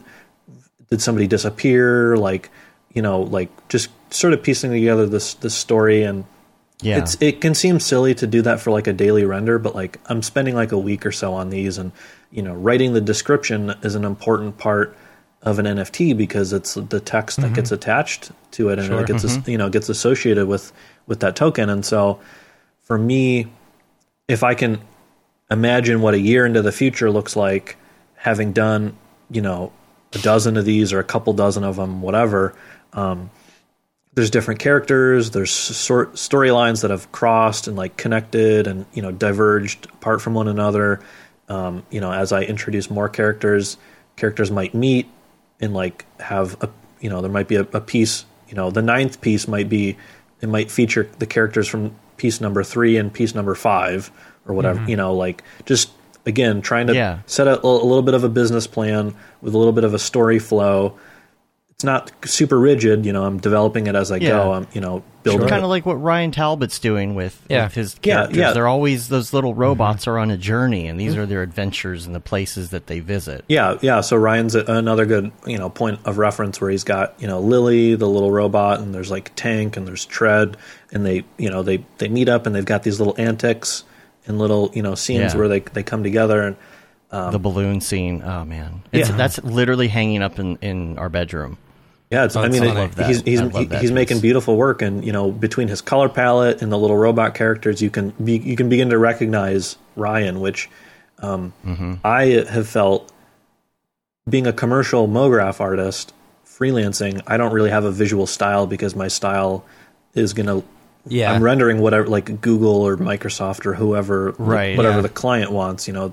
That's yeah. In a small way, me as an artist is speaking through some of that decision making process as I'm making the art, but it doesn't come through in the art itself, Yeah. Yeah. Yeah. if yeah. e- if ever. And so, um, Yeah, being having the ability to explore that, I think is cool. You know, I I played D and D and like other tabletop RPG games, and so it's like the idea of like having to make a character on the spot and like populate some sort of backstory, what what they do, who they associate with, whatever is um, a creative muscle that I have a little bit of experience, you know, like having done, and so being able to apply that to the art, obviously in like cyberpunk sort of themed stuff is, of course, you know, a lot of people do it, but I'm trying to put my own little spin on it and sort of build a narrative, build this little world with you know Cybran City, which is where all of these pieces take place, and you know eventually I'll have enough of them built up where I'll probably draw like a little map just to try to give myself like a reference point of like where things are hmm. located in the city and like how things connect. Just trying to think forward because, you know, it's always annoying where people, you know, you get a comment where it's like, um, for example, like Tom Coben, he did like that bowling alley machine, and people were mm-hmm. like, well, "There's no power mm-hmm. cord to power the robot." You Right, know, like yeah. there's going to be some version of that that's going to bother me. Like you know, six months from now, like so and so is going to be like, "I thought this building was was in so and so," and like comic book guy comes along. He's Yeah. like, um, excuse me. yeah, and so I, I want to. I Anytime want that happens, a wizard a did it. A wizard did it. I want to try to jump a step ahead of that. So I made like a little art board um, on Miro, which is like a, a really cool online art board, Yeah. storyboarding or not storyboarding, mood board thing where I got like links. things. Yeah, I've got I've got Yeah. links and like little you know text blurbs sort of written out, um, just jotting down like as a virtual notepad with like links and reference inspiration imagery. Um, this that way as I build out you know as a as a larger project, um, trying to just kind of keep keep track on things and who knows you know none of us can say if it is or isn't realistic but like a few years from now it might be ip that i'm able to leverage you know? Like Right. um, that's something that ryan summers talked about the first camp mograph um, you know we we uh, my collective friends and i in detroit you know we go under the name boxfort. We did the opening title sequence to um, Half Rez uh, motion graphics event in chicago. And you know ryan's point was like we created a bunch of little characters for that spot and we continue to do so with our own like collaborative sort of short form animation. And that is ip that you are able to leverage as an artist when you make your own you, you create your own unique stuff. Um, you can try to not just you know uh, profit i mean profit in the philosophical sense not just directly Sure. like you know selling it but you're able to profit or leverage that creation in more than just like whatever its original distribution medium was for like if, if you made it as a video to post to instagram there might be you know who, who knows ej might get into like making toy figurines you know for his little you know his little characters on super rare someday Yeah, like he has been doing that. Yeah. yeah so well, uh, S- Scott made him one, right? He Yeah, 3D yeah. printed it or Yeah. something. Yeah. Yeah, it's cool. So I I think whether you're into NFTs themselves or not, um, this sort of change in thinking of of what what does me being able to make my own art and sell it as itself, what else? What other doors can that open for me? You know, which is not something that we're trained to think about when you just like work at a day rate freelancing for like a studio or you know you do direct to client work or if you're a staff employee and you're just you know showing up and you know doing your thing working for the man every day. Mm-hmm. These, this is not anything that we get taught um, Right. and for me i didn't learn any of that in school you know i you know my college education for for MoGraph was like, all right, this is like the bevel tool in Maya or whatever. It was like it was very just like instructional. Like this is the software. There was no art Yeah. theory. There was no like artistic business. No Mm-hmm. marketing 101. Like there was none of that. It was just like here's the software, use it. Like Right. good good luck. You know. It's almost along the same lines of what happens when you go to high school and everybody tells you you got to learn algebra, but they don't teach you how to do taxes. Right. yeah, right. I would much rather learn how to make a, a, a Excel spreadsheet which has a couple sum functions built into it so that I can like make some categories and like columns and like add stuff together or like format something like that th- than learning the freaking quadratic equation or whatever. Yeah. You know. Yeah. Yeah. There's a whole nother art to it, and I'm guessing that that's going to be something that comes to schools. I mean, even when I was in school, it wasn't motion graphics. It was like, here's 3D I'll be right back, guys. Sorry. This is his usual break. Uh, I thought I was going to be able to make it the whole show, and I'm Didn't sorry. make it. No, I'll be right back. The Imodium didn't work. no. Um, when we well when I was in school anyway, there there wasn't motion graphics. The the co- the term had not been coined. The mm-hmm. coin had not that yeah. So the only class I really took on anything like that was like 3D Max, and I already mm-hmm. knew how to use 3D Max, so it was kind of pointless. They're like, "Here, just come back at the end of the semester with a project." Right. And turn it in, and then you're done. Yeah. Right. Yeah. and and I I did that or whatever, but there was nothing about motion graphics or doing text and, and how to format it correctly and the color theory that goes along with it, any of that stuff.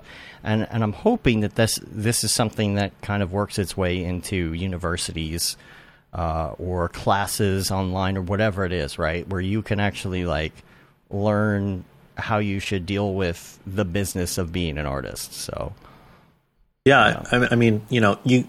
I think if you if you get a job coming out of school, you know, like a, a full time position at a studio or whatever, which is still what I recommend personally, like because you you learn how to like work alongside producers and like if there's like a creative director or something there, you start to get a sense for like what like the hierarchy within the like MoGraph is, which yeah, it can be annoying, and you know, a lot of us will complain about like the hovering art director or whatever. But like, Yeah. un- just understanding the structure of the industry is not something that you can learn just like on your own from like a YouTube tutorial or like your GSG or whatever, and then like you just jump into the freelance world.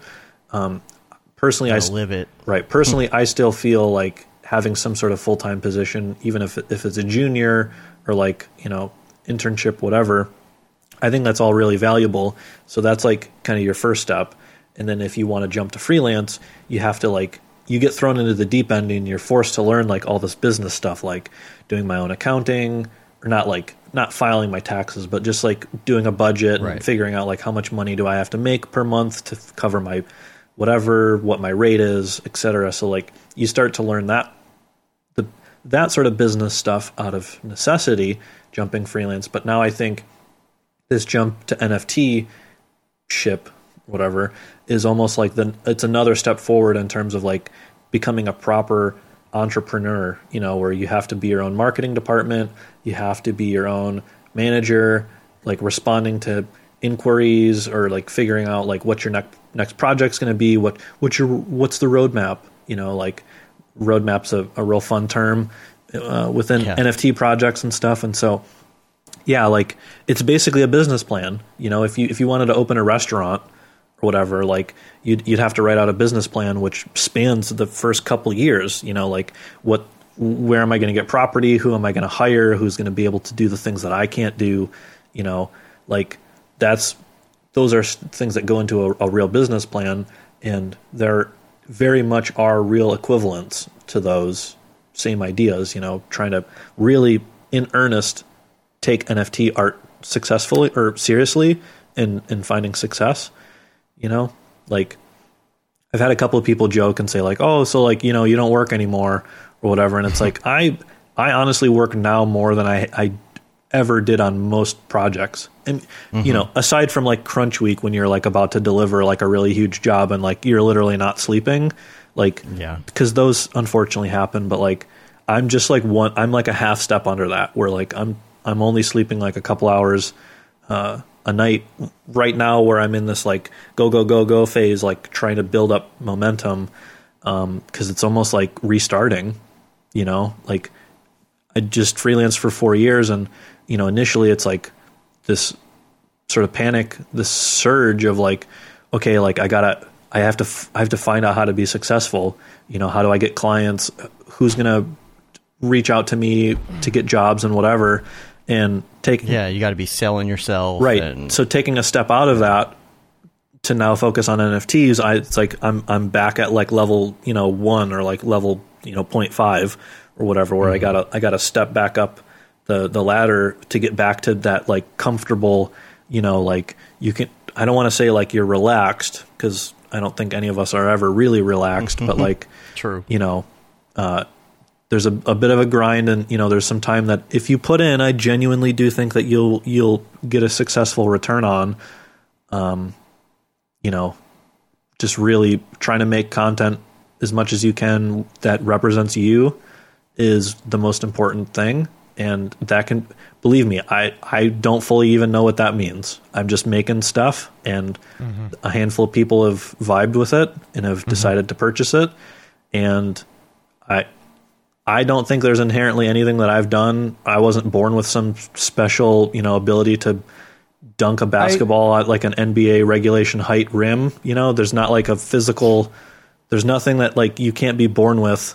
I genuinely think in art in what we do, it's a matter of like creative problem solving, which anyone can, anyone can learn Um, yeah. and, and study and like be inspired by reference. You know, I watch Blade Runner and Star Wars and 2001: A Space Odyssey like the same as everybody else. You know, like so I I personally don't think that there's like some intrinsic thing you have to be born with, some great business acumen, or like you know just have to practice. exactly it's it's a matter mm-hmm. of time and you know thankfully you know i've been noodling around in cinema for a decade now and i've put my time in in slack and discord and twitter you and whatnot are very active in all the slacks and all the discords. all of them yeah everyone knows who you are. so that's why that's that's why to me it, it's not surprising that you it, it I was actually surprised that it took you this long to really get into the NFT scene. You know, to like switch over to this is my full-time job or whatever. You know what I'm mm-hmm. saying? Like because I felt like you would have been right there on the cusp of it once because you're just you're good at it and you're active and everyone knows you you know? I was surprised it took that long. Like same with same with ariev like ariev was very hesitant to Yeah. even get into it in the first place and i'm like dude why aren't you doing this? You'll be incredibly successful. And he's like eh, i don't know. Yeah. know. Yeah, yeah, because we he was finishing his uh, his course, and we were all playing Halo, talking about NFTs. yeah. Yeah, I'll get around to it, and then like all of a sudden, then he as sold soon as his he did first it- one and it's like okay that's all i'm doing now. It's like Yeah. see i told you. Yeah. told and, you. and, and at least from in my perspective although the super rare sale wasn't the first like it wasn't the literal Right. first thing i sold it was very much like a defining step in this direction. And um you know i've got like i I alluded to earlier, you know, I've I've got some stuff planned for January and February going into next year, and um, in tandem with that, I've got some you know self-produced, self-initiated things that I want to you know accomplish, and and very quickly I can already see myself being busy out to like April or or May, and that was absolutely not the case of how I sort of lived or like operated um, that sort of timeline when I was full time freelance. It was literally just like, all right, someone's going to email me. I'm going to say yes or I'm going to say no, and I'm going to work on mm-hmm. this. If I say yes, I'm going to work for one to 12 weeks or however long the freaking job Yeah. takes. And then it ends, and then you'd wait until somebody else emails you. And like, Yeah. that's, that's how I've lived my life the last four years. It's just like flying by the seat of my pants, waiting for somebody, waiting for something to come into my email box mm-hmm.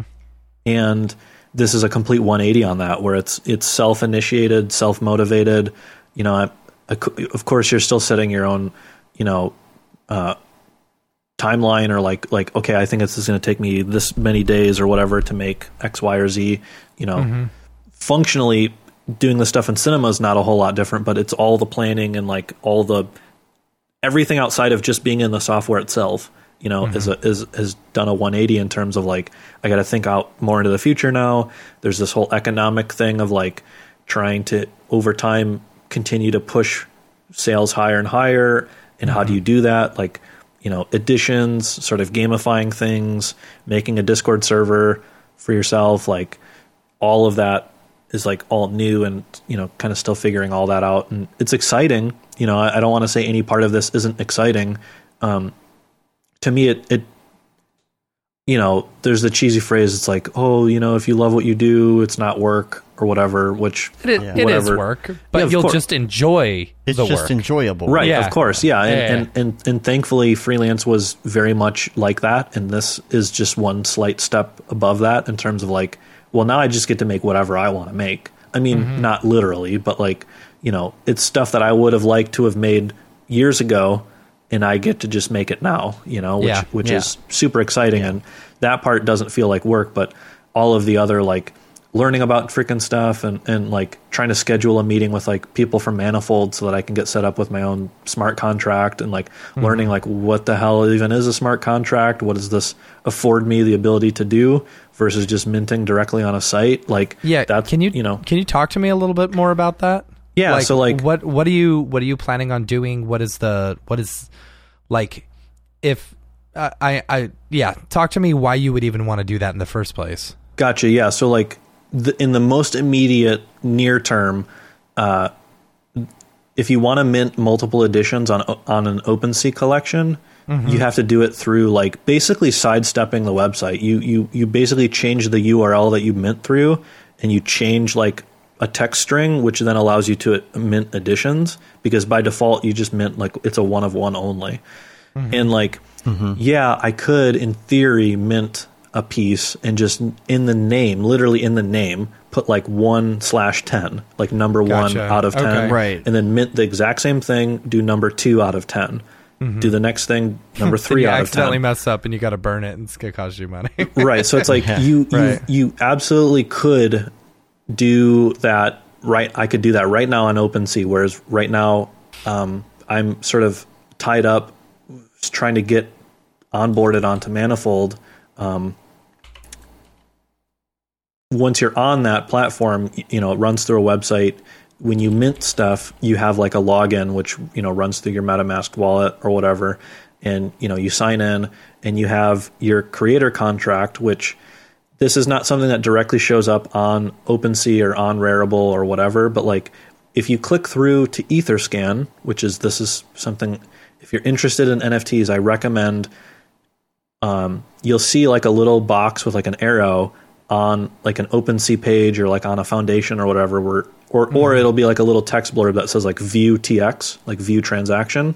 Mm-hmm. Mm-hmm. I in honestly, I recommend people click on that button and start to look at this page where it says like what address this came from, who did it go to. Like when you sell something directly, it's going from your wallet, and then you can see the rec- the recipient's wallet.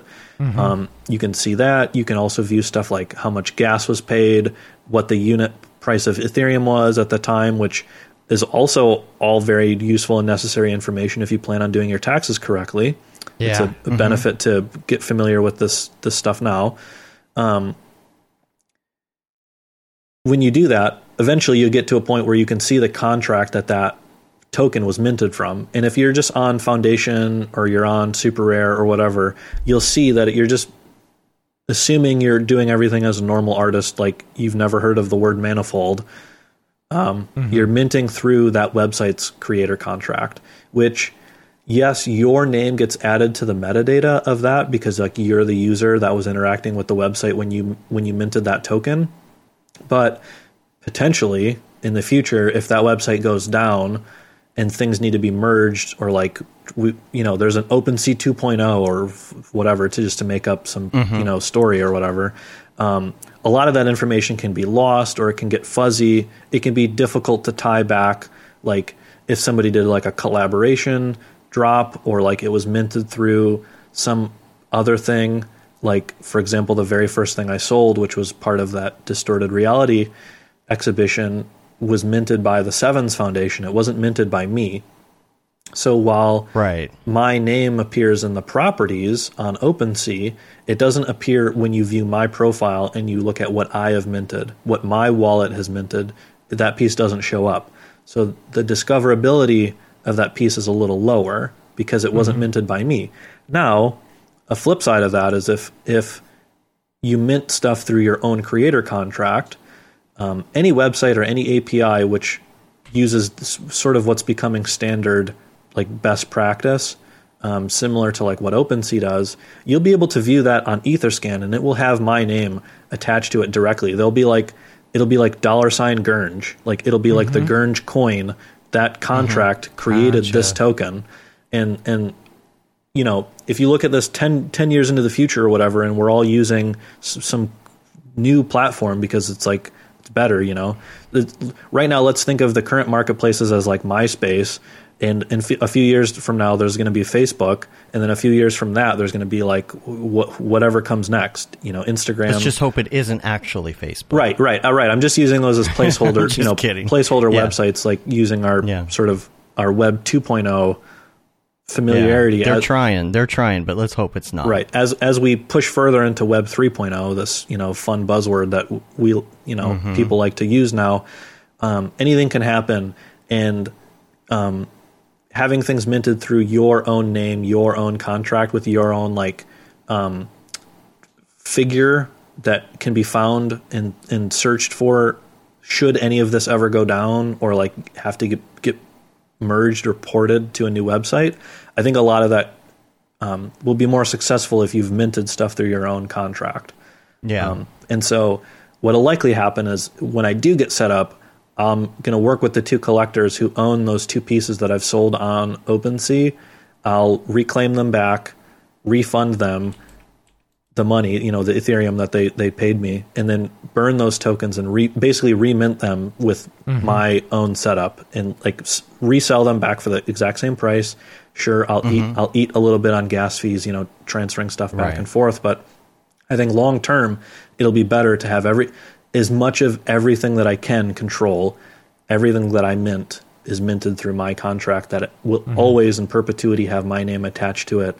And That's cool. also there's a um, there's some nuance which I also haven't fully wrapped my head around the difference between IPFS, which is like the the global sort of decentralized web storage that a lot of these NFTs go through. Um, there's debate or whatever between IPFS and Arweave. Or I've I've heard it pronounced Arweave and Arweave. I'm not I'm not sure the pronunciation, but um, those are kind of the two standards in terms of like this decentralized file storage. And I think Arweave has a little bit, from what I understand and or am able to understand, has a little bit of a leg up on uh, its potential longevity should things start to go wrong theoretically in the future. Like as platforms start to shift or you know as this magic storage pool that the internet has just made i don't know with ipfs like should anything happen to that or should it need to be transported or whatever i've seen people uh, you know say both ways like is this going to be a nightmare? Is this not is it just going to work? Who knows? Um, and i think there's something with how Arweave works that, in theory, should be better long term. So that's another advantage that you know everything you you mint through Manifold goes to Arweave instead of IPFS, which would be the default that something on like OpenSea could go to. And and that's not even necessarily a default. If you just list something on OpenSea, by default the um, the metadata does not get frozen, which means that like it remains editable.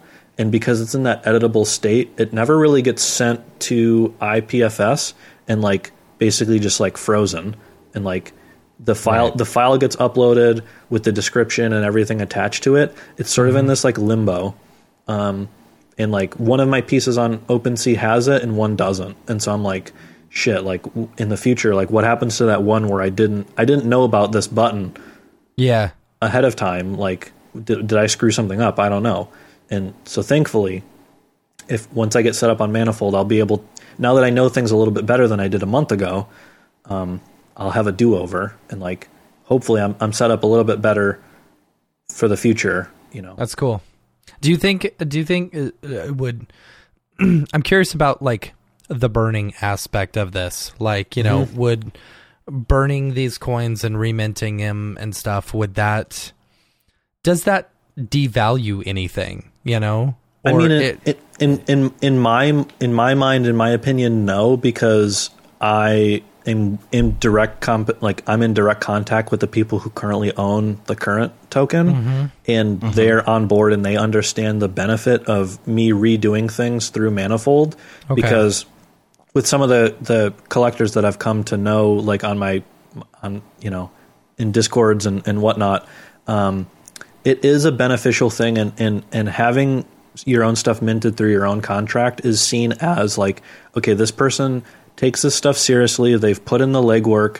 It's not as simple Right. as just buy like Right. yeah, okay, I bought a bored ape, you know, like thing like cool. I'm like invested in crypto or whatever, mm-hmm. even though I had, had bought Ethereum five years ago, whatever. But like, you know, uh, just owning like a mm-hmm. JPEG doesn't mean that like you understand what's going on and like you have the foresight to like think of this stuff as like bigger picture, which mm-hmm. some like the work and the effort that it goes through like learning about how tokens actually work and interacting with stuff like not in just like the out of the box like easy mode like oh you know you can just mint your first thing which mm-hmm. that's where all of us were like in February or March like Right. like you know if you're listening to this as a as a fellow creator and you're like what the heck is manifold? Like this is a whole new rabbit hole that I have to like go down.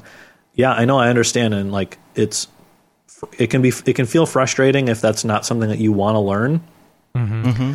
but it is taken seriously. It, it's taken seriously by by the handful of collectors who I I you know I've I've come to meet, and they recognize like okay, this is an artist who's going to be putting in more work than just making the art and you know noodling around in Photoshop or Cinema or whatever.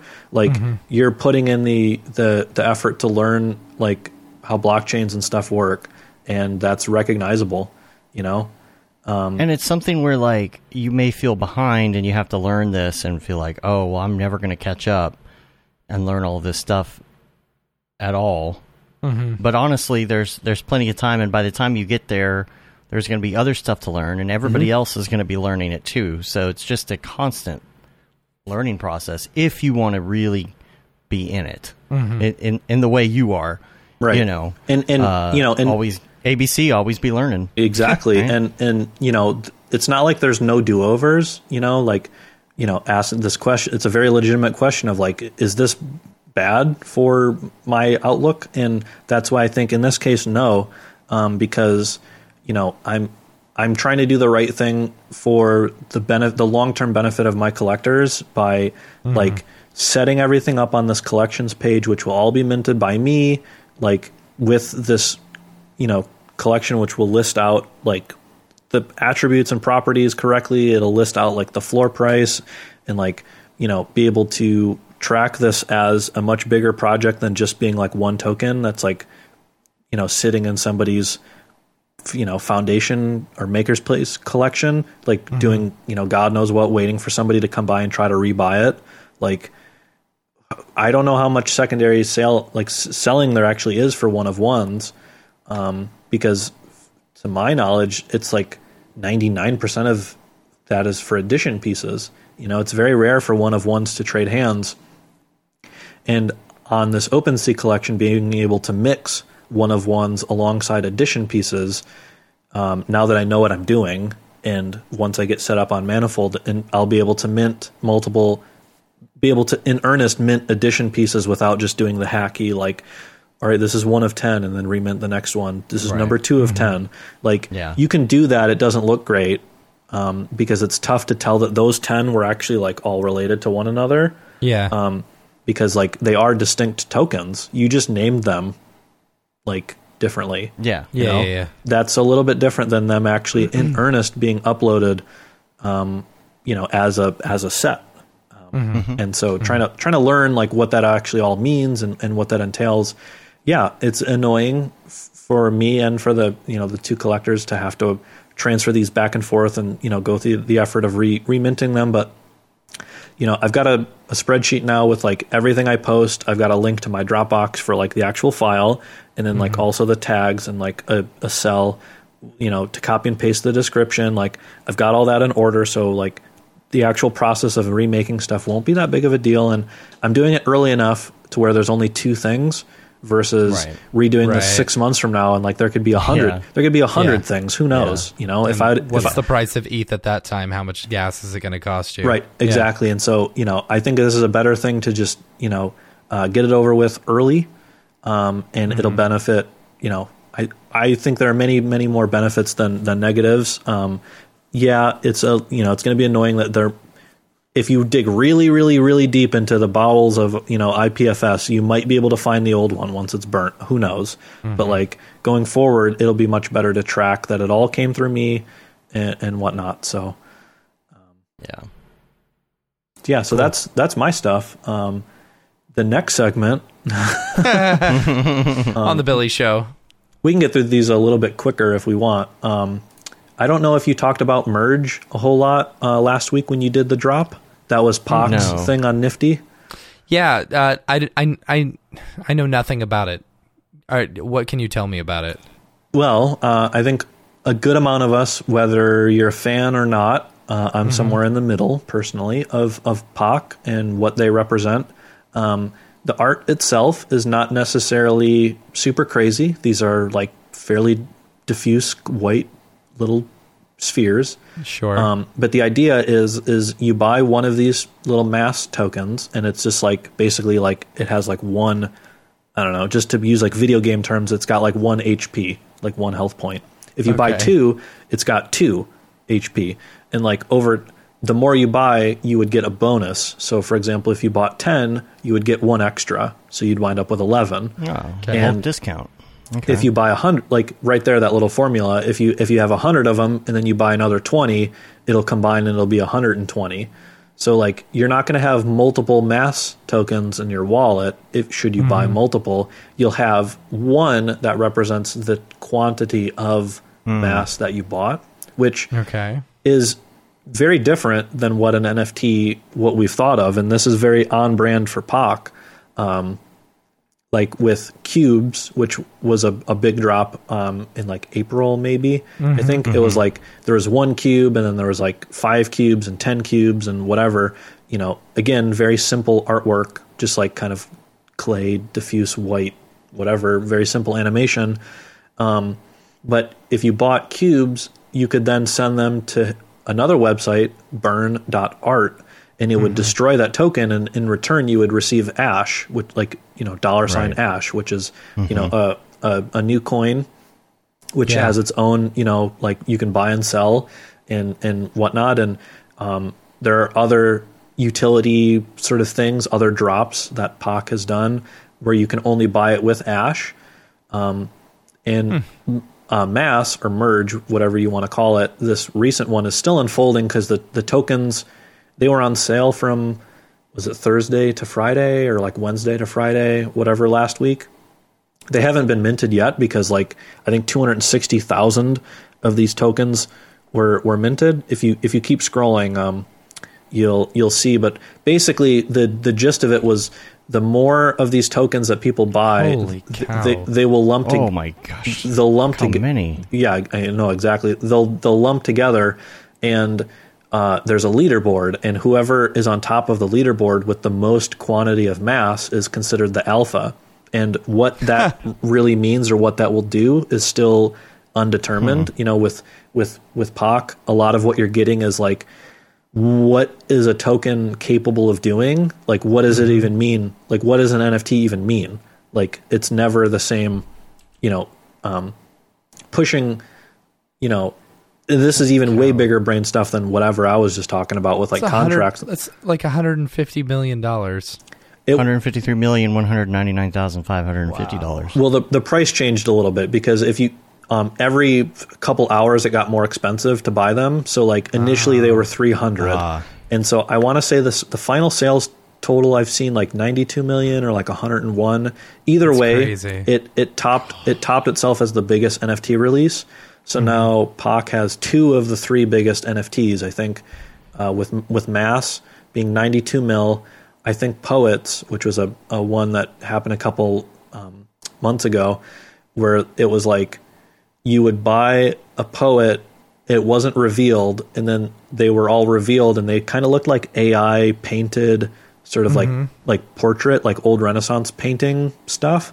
And then in addition to that, you would buy pages, which was like a, a basically a token that you could apply to your poet, and then that poet would write a poem.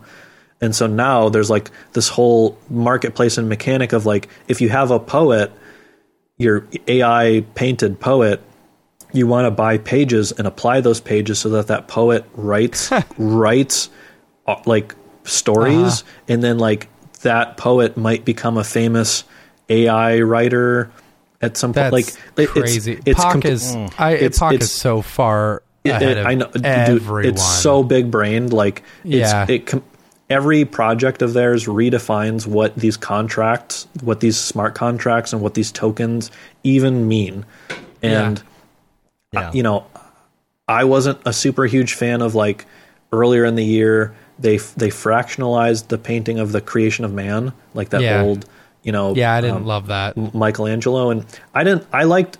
It was an interesting experiment because it was like which which pixels are people gonna pick of the painting, and of course it was mm-hmm. like the fingers touching and like the mm-hmm. face and like the groin because why not? reasons. right? Yeah. So, but like picking that artwork specifically because it was like an old and recognizable artwork that is probably not copyrightable.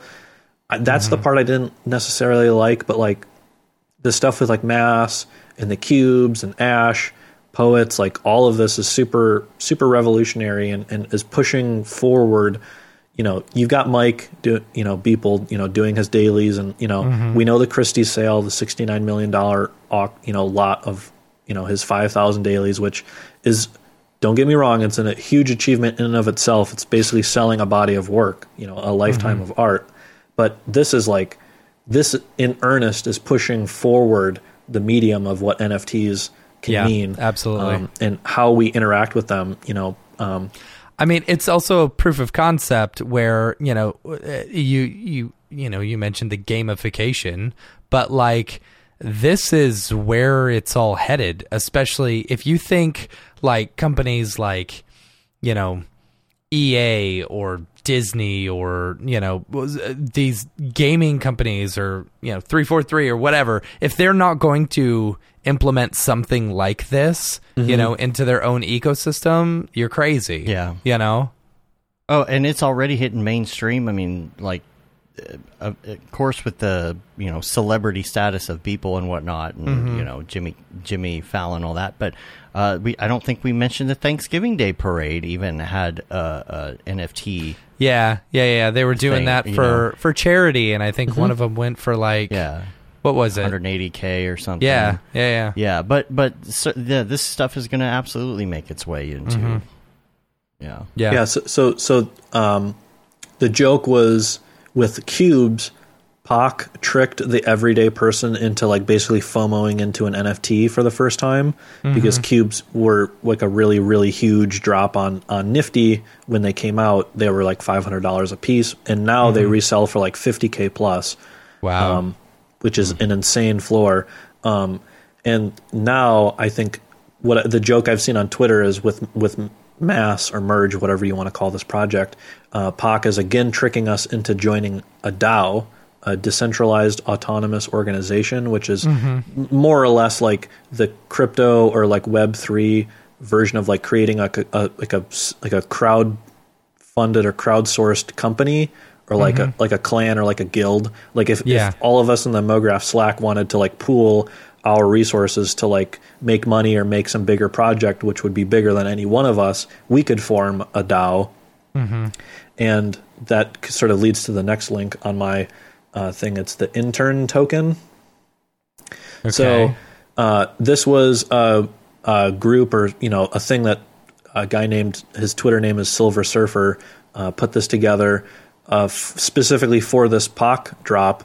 Of basically they wanted to crowdfund becoming the alpha, so buying the most mass, you know, and they raised like however many thousands of NFTs. Basically, like there was there was the website um, where you would mint your membership token for 0.13 ETH, and that was like a couple mass worth uh, worth at the time. And they did like multiple as the project got bigger and as it got funded more and more, like however many thousands of tokens were were bought, they bought more and more mass as the leaderboard was sort of forming, and they figured out like how much how much mass they needed to buy. And again, this this project is still unfolding and what it will mean to have membership within this.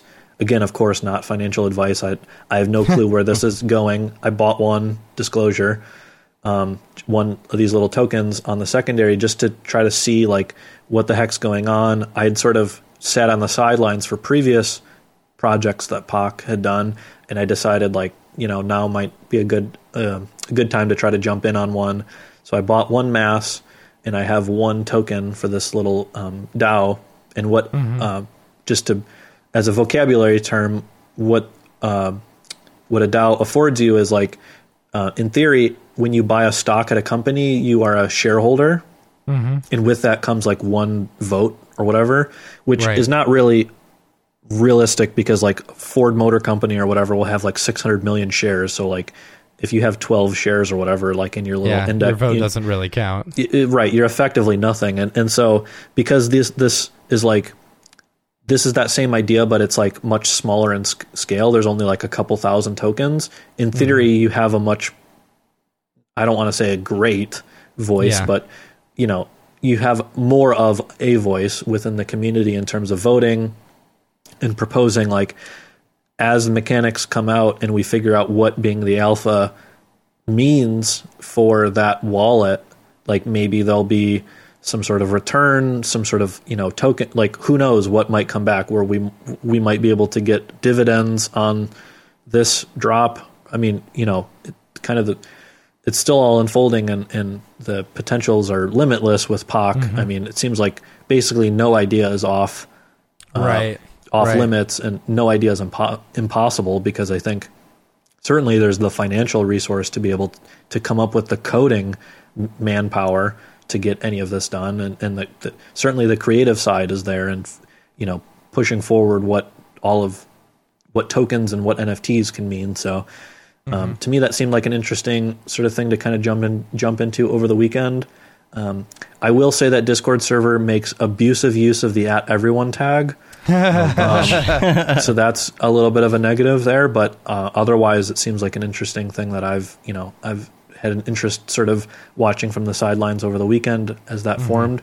Um, it's basically a project within a project. You know, it's like this this is its own token, its own sort of economy that sprouted up because of a, a you know a release on a, a different platform, which I think you know it's like there's you know layers and levels to like how interesting and how uh, exciting this this this all is. Um, I- next thing, man, ne- the- next thing on the my list. The DAO stuff is very interesting to me. Yeah, It's- and like I, you know, I need to look more into it because lot- uh, Ariev was the first person to tell me about it Mm-hmm. with the release of um, the what was it the the kitties something something like the mutant kitties or mutant cats or Hmm. I don't remember. Was it you who sent me the the comic about that this weekend with the you know the comic where there's me? like a whole line of urinals and there's only one No, person it was someone else. and then uh, the, you know somebody walks in and instead of picking the urinal on the Right. other side they stand right next to the person. yeah. It's like an ongoing meme and, and this one said you should join or DAO or something. Yeah. like that. I don't know. Yeah, I forget who sent that. Yeah. But yeah, uh, I mean, it's it definitely seems like it's probably uh, one of the better f- sort of future applications in terms of like what is capable with crowdfunding and stuff. Mm-hmm. Um, you know, uh, a couple weeks ago, a DAO formed to try to buy. In this is serious. What I I'm saw- about to yeah, say. the, They- the they were- Constitution or they were- whatever. they were Yeah. going to buy a copy of the Constitution.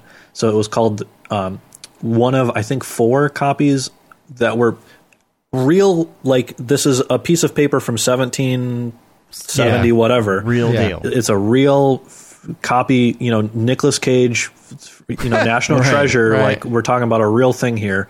Um, It went up for auction, and a DAO called Constitution DAO formed to crowd to crowd fund buying this piece of paper. I mean, yeah, it's a bit You know, like it's a funny internet thing. Like when Dogecoin, you know, members, you know, rally together to fund like a NASCAR team, Yeah. which is a thing that happens. It has Yep. happened twice.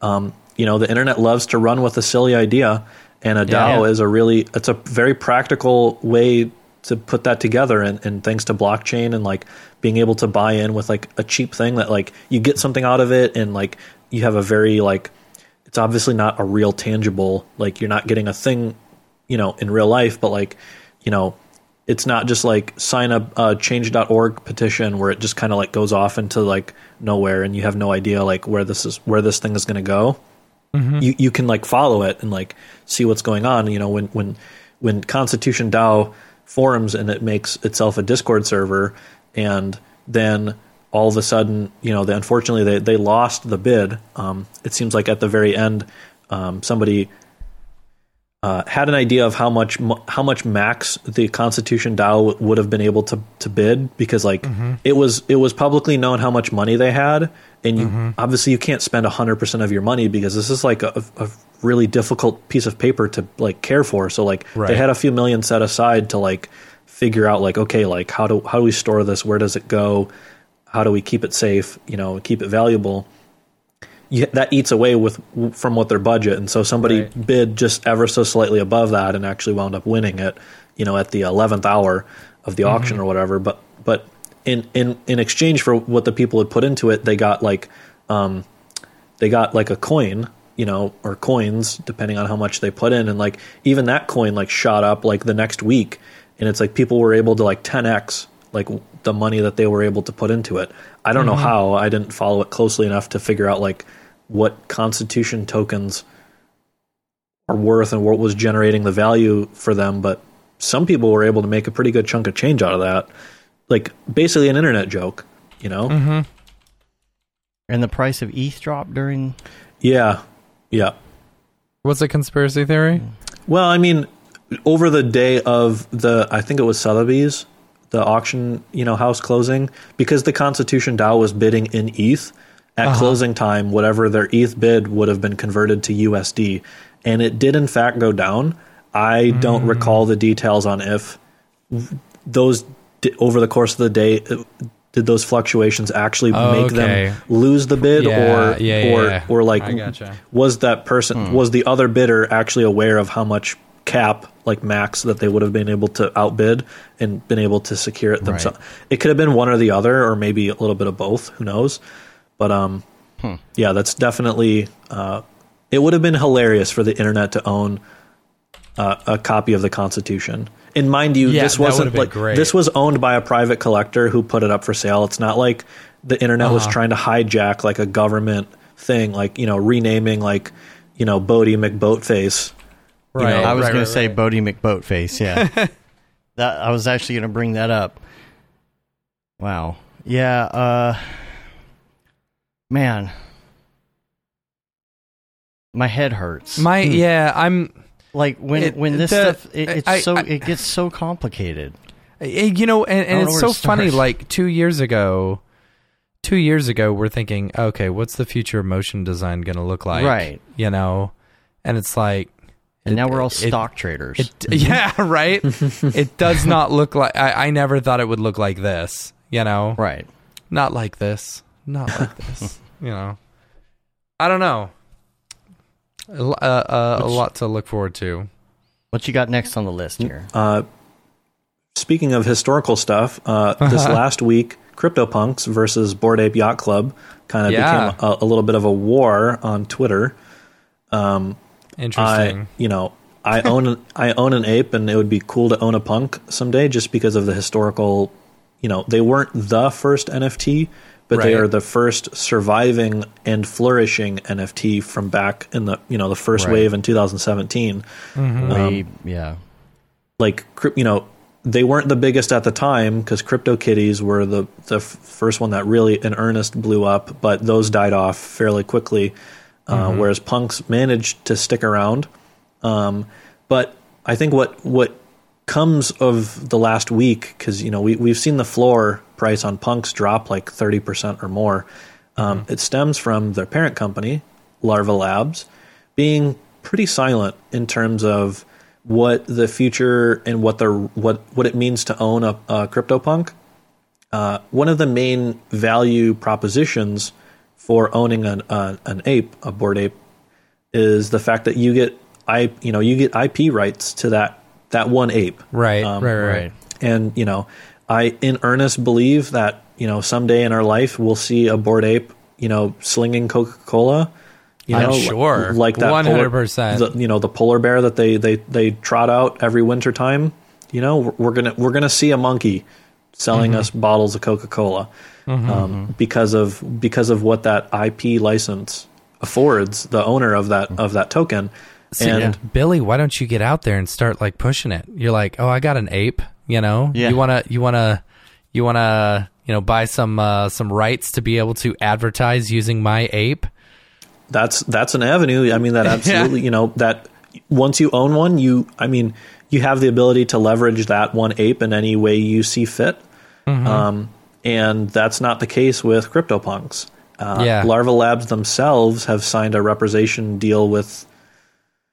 Uh, I'm forgetting. I'm forgetting what some big PR firm or like a ad agency or something, but that doesn't apply to the individual punks themselves. It only applies to like the whole collection and that sort of ruffled the feathers of uh, you know the the different token holders. Not that this was a secret to anybody. Um, CryptoPunks were certainly a very far ahead of the game, uh, being an ex- basically an experiment years ago that you know none of us really could have ever foresaw any of this IP value ever being on the table. Uh, Right. But the, but the fact that they, as a company, have, have been silent or have not wanted to retroactively apply that, I think has bummed out a lot of people. Um, and so that's why you've seen this sort of solidarity amongst punk owners of like whether or not they used their CryptoPunk as their profile, they would switch back to it. I, I saw this a lot on Sunday, uh, yesterday, where people were like, "Yep, uh, you know, um, we're back to the punk avatar. You know, I'm, I'm going to stand with my people. With you know, even if this goes down to zero, people recognize that like the floor price of CryptoPunks shooting up in April and May of this year is really what spurred a lot of this, you know, 10k profile picture stuff. Right, of course, Um, yeah. You know, bored apes themselves coming out at a really fort, you know, f- fortunate time and with very good founders who have acted very well on a, a Yeah. pr- proposed roadmap and they've achieved a lot. Um, so they've you know have generated their own value, but they had to they had to make that value. Whereas CryptoPunks at the start of this year already had momentum going into it with no Mm-hmm. competition. Yeah. So they they sort of have that first to market. I know they're not first to market, but in the context of this Right, year, yeah. this this cycle of the market, they're effectively the first to market. You know, first mover advantage. Um, and everyone else had to play catch up, and it Mm-hmm. looks like uh, that could be switching. You know, um, a lot of people are saying like apes are going to flip punks, and you know, as an owner of one, of course, I wouldn't I wouldn't be mad if apes became more valuable than punks, but it would have been nice if it meant that apes were rising instead of punks falling. Right, Because the, the punk floor, right, the, right, the punk, the the punk floor was like ninety something, and apes was somewhere in like the mid forties about a week ago. Mm-hmm. Whereas now I think punks are in like the sixties and apes are at fifty. So it's like apes have gone up a little, but punks have really fallen. Um, Yeah. and it would have been cool if we both lifted, but it just you know it meant that uh, you know, Bored Ape Yacht Club doubled. It would have been nicer for us to double than for them to have. Right, Um, right, because right, right, right. you know that that money benefits everybody. You know, as as people are buying and reselling and shuffling assets around, you know, there's some amount of like kind of trickle down between projects. You know, you got CryptoPunks, you get priced out of that, then it's like, oh, I want an ape. You get priced out of that, then you're like, all right, well, I'll get like a cool cat. If you get priced out of that, you get a doodle or whatever. You know, so it's like this benefits everybody if you've jumped into one of these projects that's sort Yeah. of risen. It's if if if it's risen up at least enough to kind of get like sort of mainstream front page success on OpenSea, then y you're really you know you're in the money at that Mm-hmm. Yeah. point. Um, and of course, Um, getting there is hard because there's a new project releasing every day. Yeah. I uh I, I I've I've talked a few times about my slim hoods. I'm not sure if you've seen them at all. You know, like there was That's uh, no- James Caron, right? I'm not sure. I'm not 100 percent I, sure. I want to say I want to say that's him. It very well could be. But like it was cool. Like the Slim Hoods, I bought one for like, you know, 0.3 0.035 ETH or something. You know, or maybe it was yeah. Yeah, it was 0.035. It was like a hundred and something bucks, right? And it it eventually like I didn't care. I liked them. I thought they were cool. And uh, uh, uh, the floor at one point went to like 0.001 or something. You could buy them for 26 bucks. Now they're almost at 0.1 which is way cool. Yeah, Yeah. yeah. I was really happy about that. It's because they announced some like big collaboration with like you know invisible invisible people or something like that, and uh, rollers. It's the random character collective. You know, Gotcha. so I don't know. It's it's neat. Um, yeah.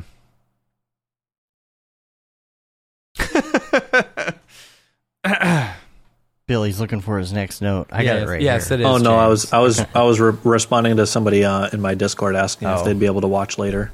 Um, but Oh, uh, yeah, so next next thing on the list is uh, over the last month we've seen the rise of quote play to earn uh, crypto games. So like Is that like the um, the wolf like dot the, game? the the sheep wool Yep.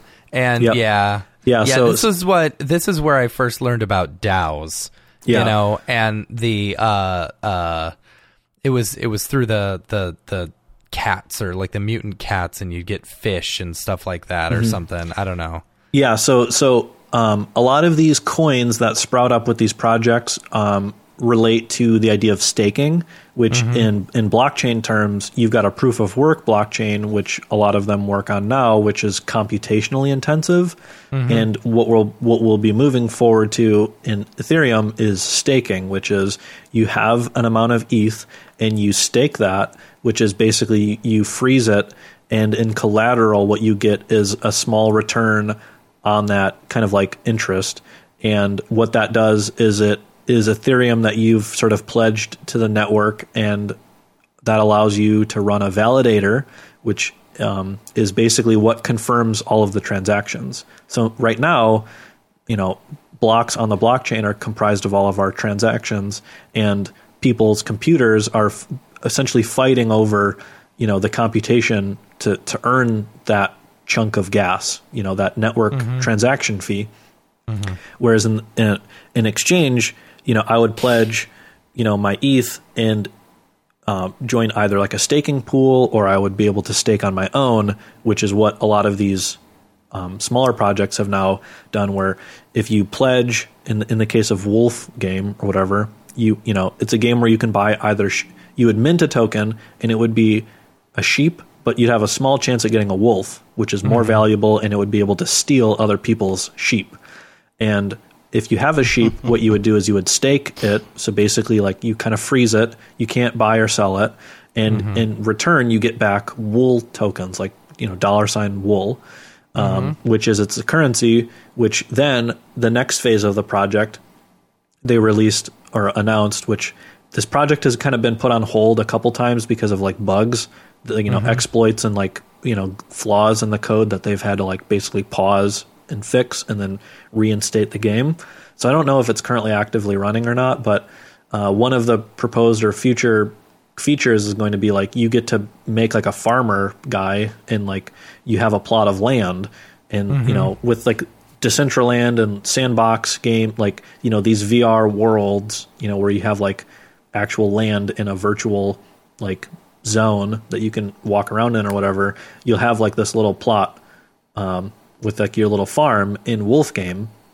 And to me, if none of this makes any sense, think of it as like the crypto version of like a Farmville, where like Yeah. you know it's Yeah, kind of like a yeah. it's a little browser game, and like instead of you making Farmville bucks or whatever, you get you know you get a cryptocurrency token back um, by playing it. Hence the name Play to Earn. Um, and so that's you know probably the future of like little browser like sort of mobile games and stuff. You know, this is a this is a very it was extremely um, uh, fast to rise up um, in popularity. Like the first weekend where this this really broke out you know mainstream because again this gamification and like the notions of supply and demand you know there was only so many um, sheep that were able to be like resold because most people staked their sheep.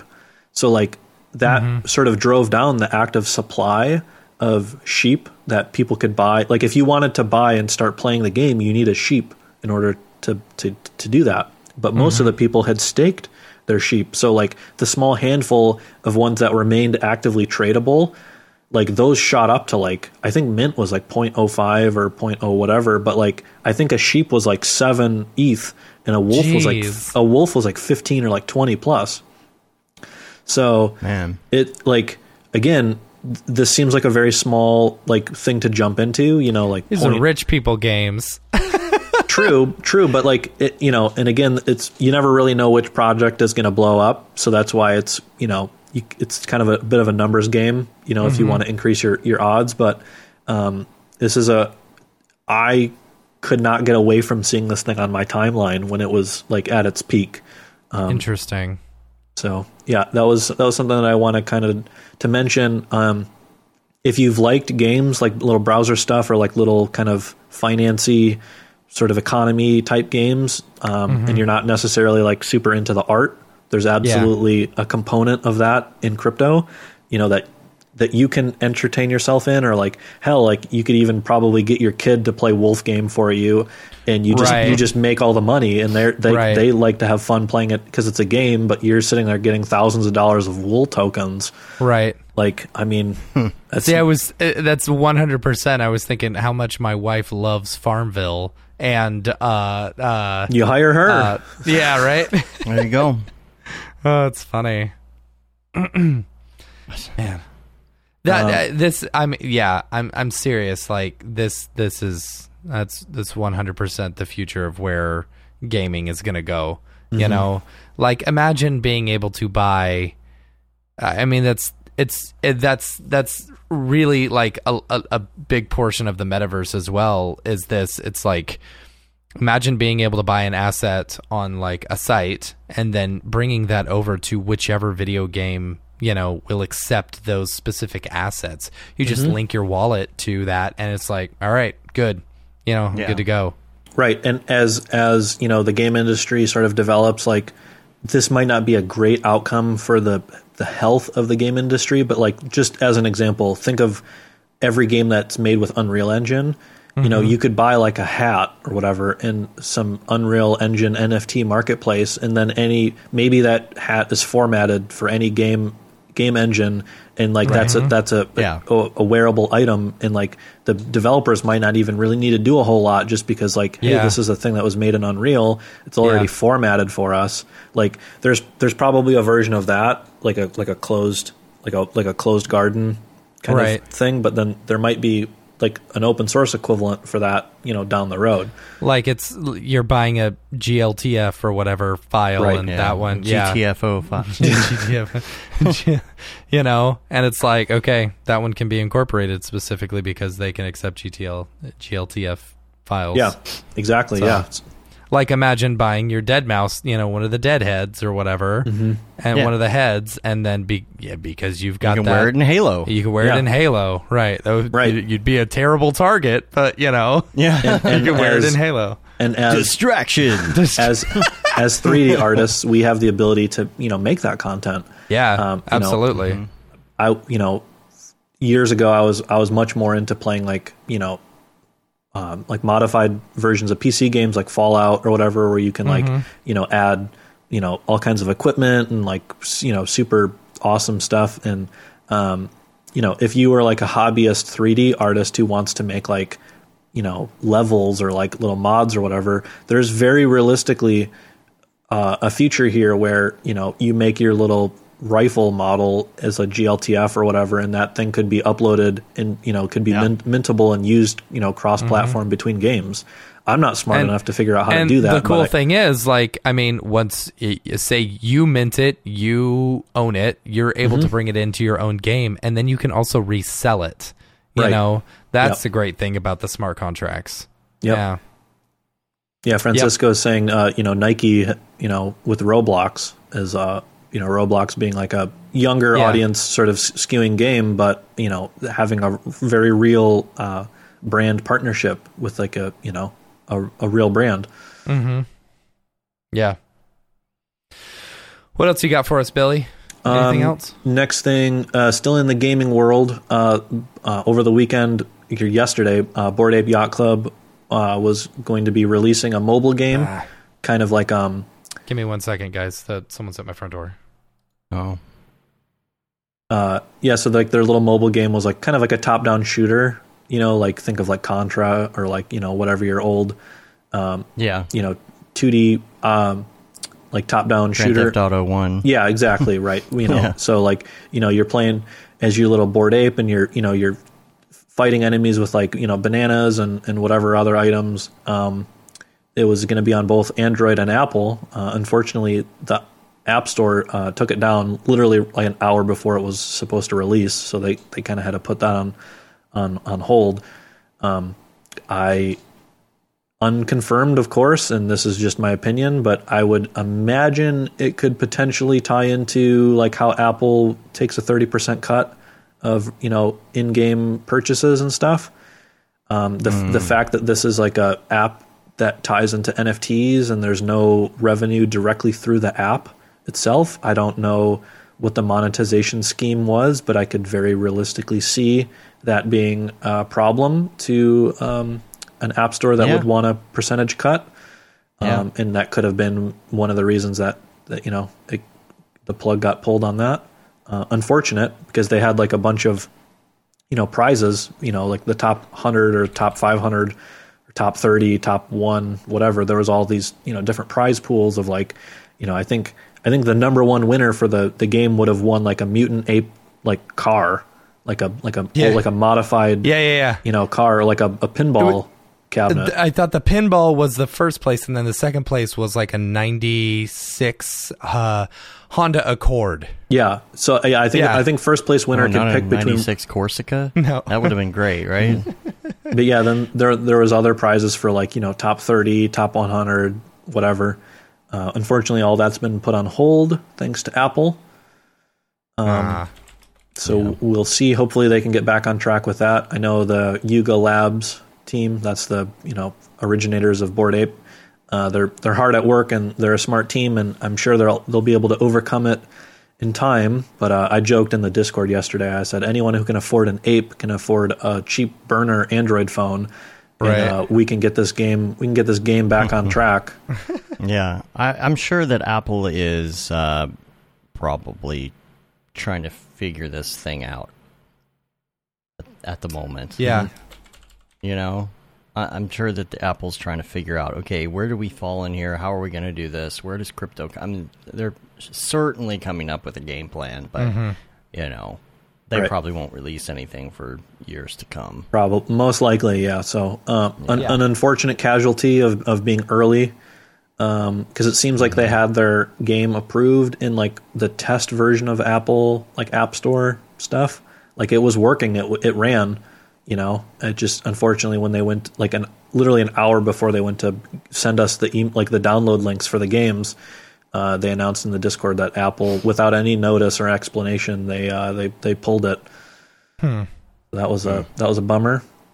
Yeah, Uh, so ne- next thing on the list um, is another interesting, weird project. Uh, again, leveraging kind of the future of what crypto and art and AI and staking and tokens. Where can all I see this list, Dave and Billy? uh, it's on Notion. Is it on under Notion? the Okay. episode? Yeah. Cool. Um, yeah. So the it's called Botto, B O T T O.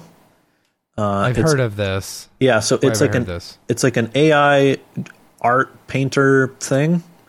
Um, I've talked about it in the Discord a couple times because over the summer there was like a snapshot, um, which as a term is basically like you know somebody will mark a point in time, and if you had a certain asset in your crypto wallet, then at that snapshot you're basically included.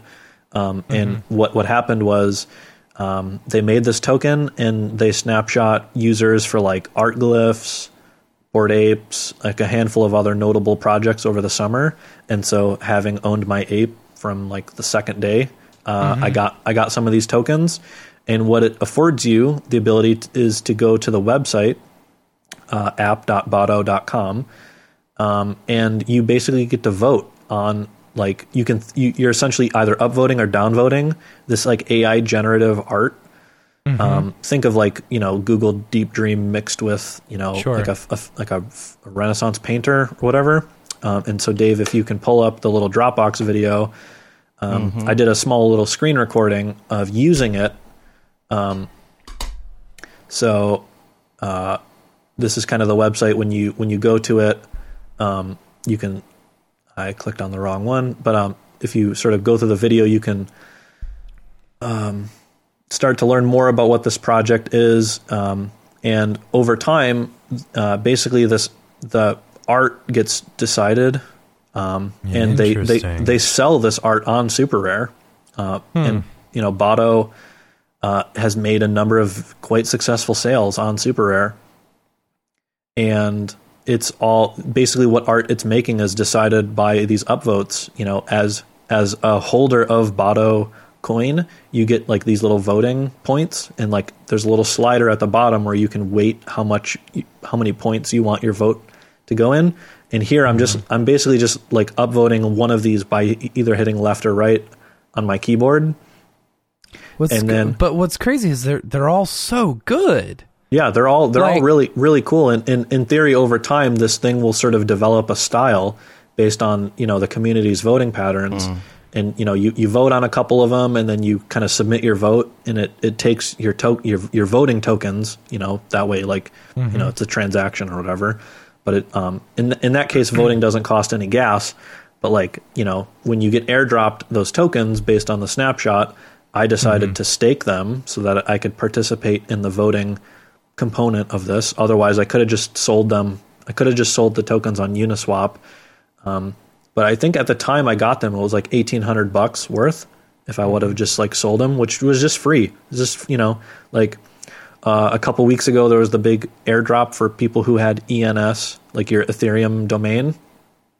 You know, there was that uh, that big Yeah, the that big airdrop. Um, you know, again, uh, airdrops and like tokens and staking all this, all these weird, funny terms, but you know, um, they're means to participate in this kind of future of crypto and you know the future of the internet and the web and stuff. And I genuinely think if you spent all day long on the internet finding these things and tokens and looking up like who's going to have an airdrop, I'm, I honestly think you could make like a good salary just doing that. Like not even working like a normal job.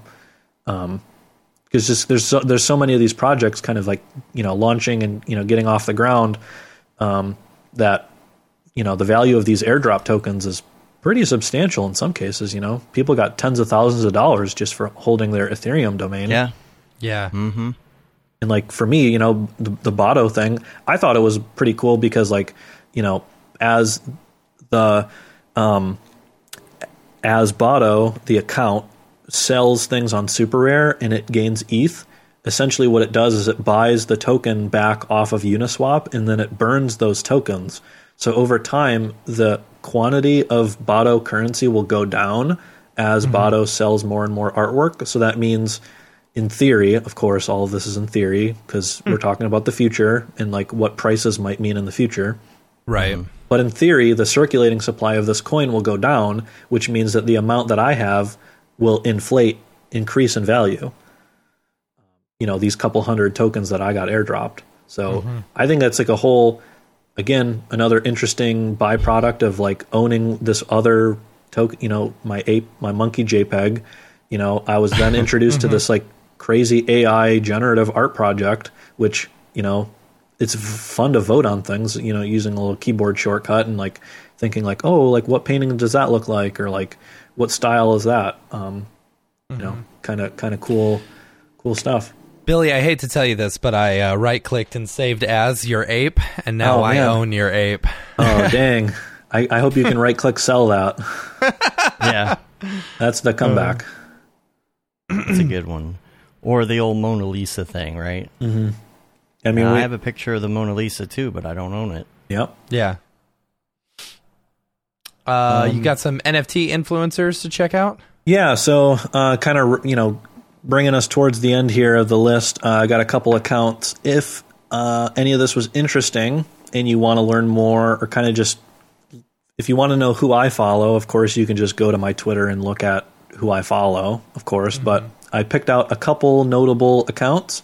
Um, should any of you want to jump into finding some more influencers um, and people who have interesting takes, uh, the first one is Punk sixty five twenty nine. Uh, this is a fellow I I think from following him long enough, I want to say this person's in the UK. But what they're notable for are these very long threads, um, really well written and mm. um, like thought out, basically like a thesis, like one you know one or two of these threads per week. Um, and they've done many of them. Um, I've seen threads for NFT security. Recently, there was one for NFT photographers specifically. Um, and like, you know, there are other ones like, for example, on onboarding your your family to NFTs. You know, onboarding newcomers. So I, I linked a couple of those threads um, specifically to you. Uh, yeah, so this one is you know oncoming uh, newcomers to NFT Twitter. Um, this this one's kind of like a vocabulary list, which you know oh, okay. it, it, starts out a little bit more surface level, but you know as you again these are long threads. Some of them are like sixty tweets plus, but um, there's a lot of good stuff in here. Um, if you if you follow this account over time, Fred, mm-hmm. that's funny. No, this is this is great for somebody who's just starting out. You know, yeah, mm-hmm. you know the vocab. Yeah, getting up to speed and and you know. Uh, jumping into this culture can seem daunting. You know, um, I, you know, the three of us have you know been following it, and you know, obviously knowing artists like you know people and and and um, whoever you know over the years, just knowing them as artists, and then watching this NFT stuff explode over the last year, year and a half. You know, we kind of had a front row seat to it. But if you if you think of right. the context of like a layperson who knows nothing about animation or design and has no entryway to what any of these words mean, uh, this is a good resource. Uh, so the next next thread from um, Punk sixty five twenty nine is a thread about NFT security. Mm, cool. And this is a deep dive. This is like if you want to build Fort Knox and you've got like you know multiple separated um, seed phrases that are like all over the country or all over the globe in separate places, and like you have like tens of millions of dollar like NFT vault, mm-hmm. all the way down to like I want to buy a ledger, you know, like a little you know a hardware device. Um, mm-hmm. You know, it, cool. it it runs the whole gamut. Um, so you know, I know you guys wanted to talk to me a little bit about crypto security. Um, this is a really good thread if you want to make your way through it up until kind of like the really really deep like where it goes like you know off the deep end into like you know nuclear secret service level Fort Knox type of security. Um, certainly, your everyday user doesn't know to, doesn't need to go that deep. Um, right. But but just as like uh, to refer back in the show notes or like the links, that's a really good thing for you know viewers or you know the audience to reference. Um, but that you know we can sort of open to a conversation about um, my outlook on on some of that stuff. If if you guys have questions, you know, of course. I I mean I don't know if you want to talk about it now or, or here in a minute. Let's talk about it in a minute, but yeah. we'll, we'll briefly touch on some. I've been I've stuff, been I, have been moving all my stuff over to an authenticator app. You know, mm-hmm. that's yeah. the number one thing that I I feel like people can do in order to you know protect themselves. At least the first step. Yep, absolutely. So so to to brush up anybody who might not necessarily know. Um, when you sign into a website, of course, you have either a username or like a email login and an associated password. Um, and mo- for most websites, you know, your Facebook or you know, maybe, not Facebook's a great example, but something low stakes like, um, uh, you signing into Pinterest, for example. You know, there's no money involved in Pinterest. It's not necessarily something that you would perceive as being high value. Let's just sit, let's just start there. You got your username, your password, and that's probably it. You don't really need a whole lot more. Of course, you want to. Ideally, you want unique passwords for every website, and using a password manager like you know Google Chrome has a built-in password manager or something like LastPass or or whatever, um, where it will generate passwords for you and save them, you know, onto the device or i- into a cloud or some sort of closed service is much better than just you using one generic password that you as a human have the ability to remember. Uh, that's very bad practice. Um, just using a password for multiple things. And of course, using that with any service that ties into money or ties into any other sort of security or backup or authentication stuff. Um, so the next level up from just having a password is using some form of two two factor authentication.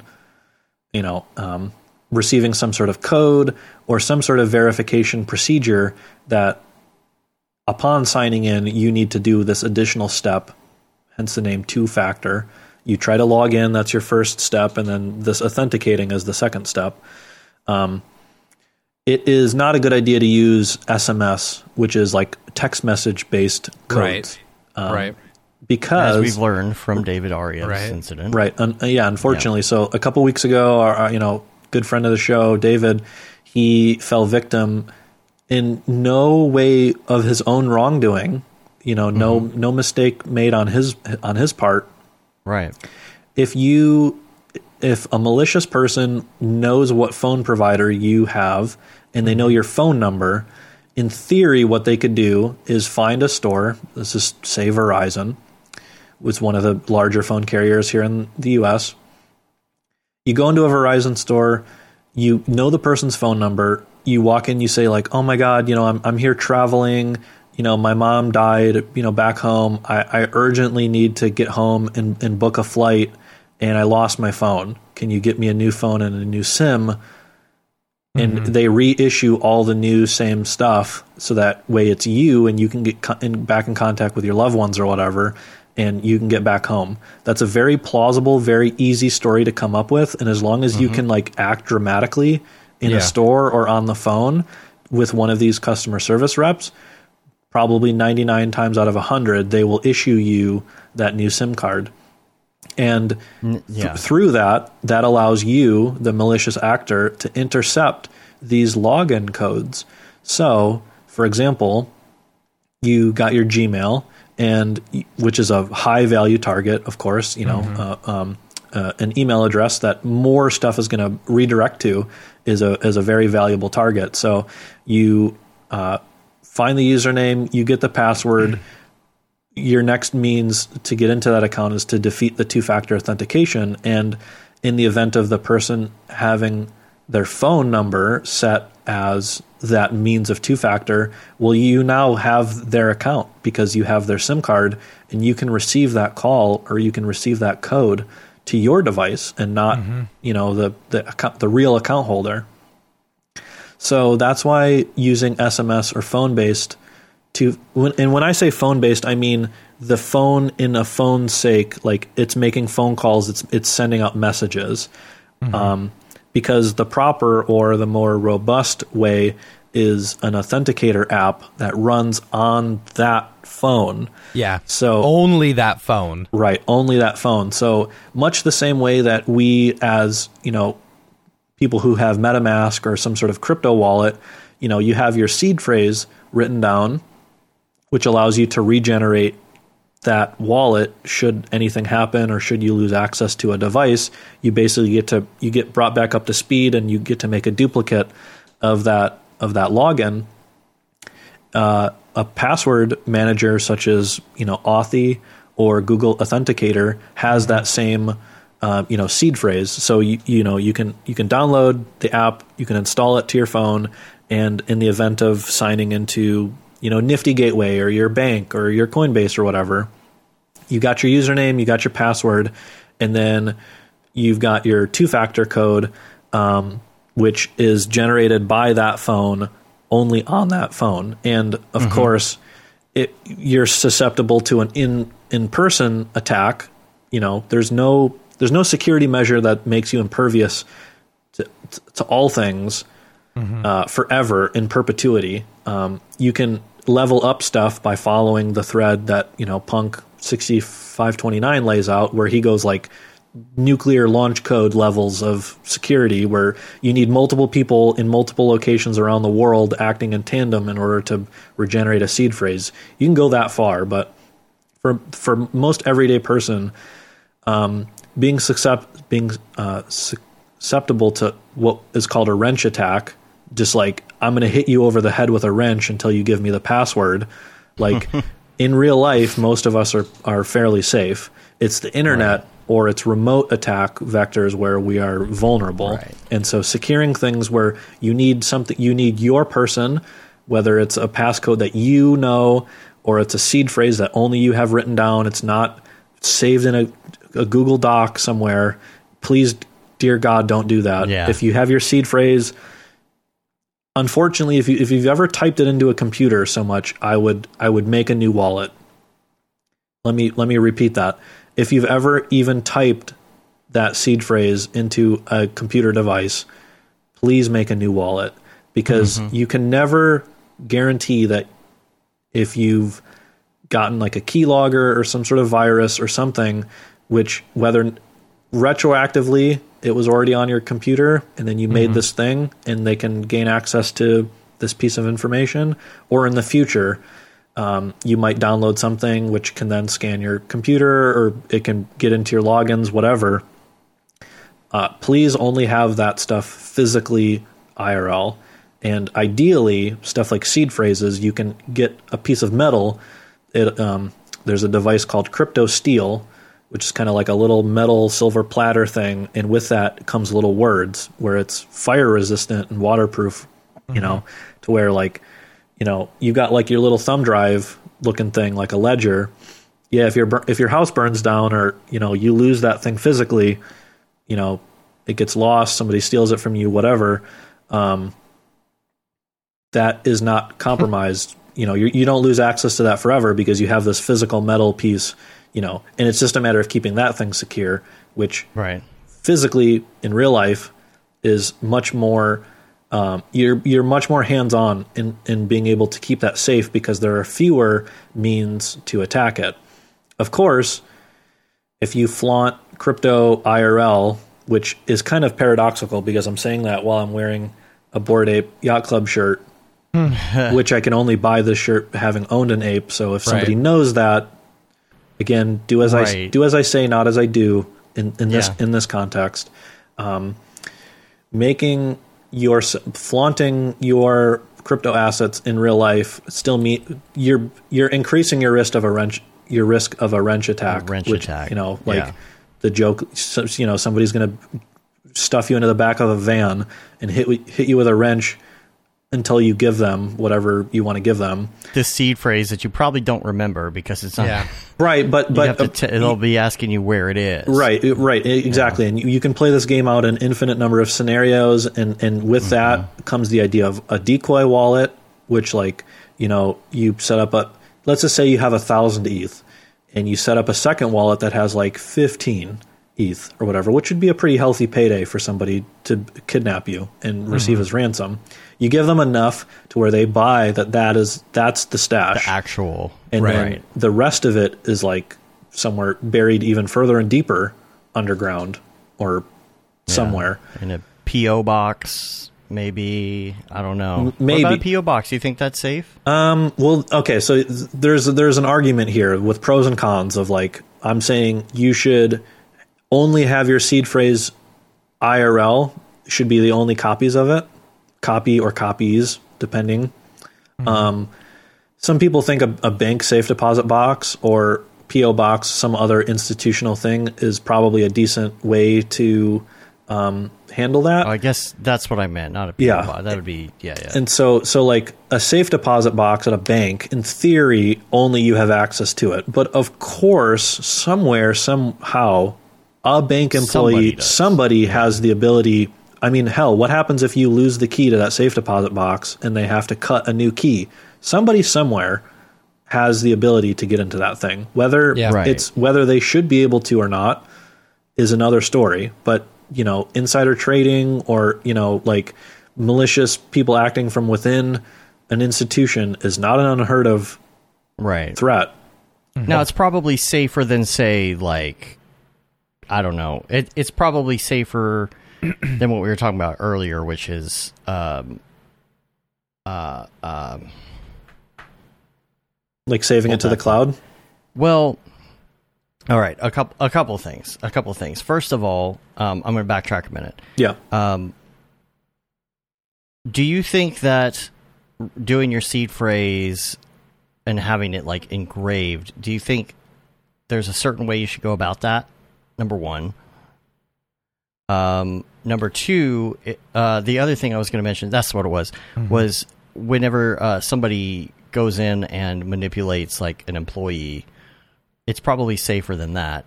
Um, but even like a couple weeks ago, Matt and I were talking about the fact that like you could go get it, get your seed phrase engraved somewhere, but then that person, if they know what a seed phrase is, they're going to know what it is, right? So Yep. then maybe you do half of it at the mall and then do half of it on Amazon or something. I don't know. Right. Like, and and, and um, that but, will, but a bank would be safer than like the whole two factor authentication thing. But like, as like, far as like, uh, what do you call it? Uh, uh, social engineering. yeah, but like they're saying in the chat, you know, you stop paying for your safe deposit box or something like that, you're yeah. gonna lose it. You know, Al- yeah. Also, the the flip side of that is is it is whether this is news to you or not. Uh, spoiler: when a bank branch moves, they don't need to notify you that that bank branch is closing. Nor do they need to liquidate or do anything to inform anybody of any of the contents or any of the people who actively own and maintain safe deposit boxes there. They should, and in many cases they do, warn those customers, but there's no legal mandate. There's no, like, you know. But they don't just get rid of it; they move it. You're talking about when they're going to move the contents. If a bank closes, they're not going to just like throw it all in the trash. No, and you would like to think that they would give you the opportunity to come in and retrieve whatever you know they've done, but it's a very realistic outcome. And I've seen you know horror stories on like Reddit or whatever. Separate from crypto specifically, just safety deposit boxes of people failing to be informed of that bank branch moving and then things get lost shuffled around you know let's just say the the bank that you're at right now uh, has 100 safety deposit boxes so 0 to 100 and you're number 60 uh, when you when that branch moves and those boxes get reassigned to a bigger branch that bigger branch absorbs those there might not necessarily be a clear trail of what what contents go where into what boxes. And if you were to fail to be informed whether you missed the notification they outright didn't send you the notification you changed they didn't get your new mailing address whatever you can pick an infinite number of scenarios to where what is in what box and who has what key gets shuffled around and whether that's you don't have access to the, your new box or somebody has access somebody who had the previous previously had that box has access to your box there's again another hmm. million there, there's another million different outcomes of like you because it's not on your property and you don't have sole control over it unfortunately it's in somebody else's custody. And with that comes Yeah. some amount of chance that other people can gain access to it and the flip side of this is like if you live in an apartment or say like you're in school, you're in a, a college dorm, your RA or your landlord or whoever has access to your house. And Yeah, with that comes they they have physical access to where you may or may not store your physical key or where your um, your device or where your seed phrase is. And so with that comes another layer of necessary security to where like bolted safe. Right. It's bolt. It's right. It's a time locked safe that's connect physically connected to where you live, or some something along those lines. Um, you know, there are also even safes where you you open the safe via an authenticator app on your phone.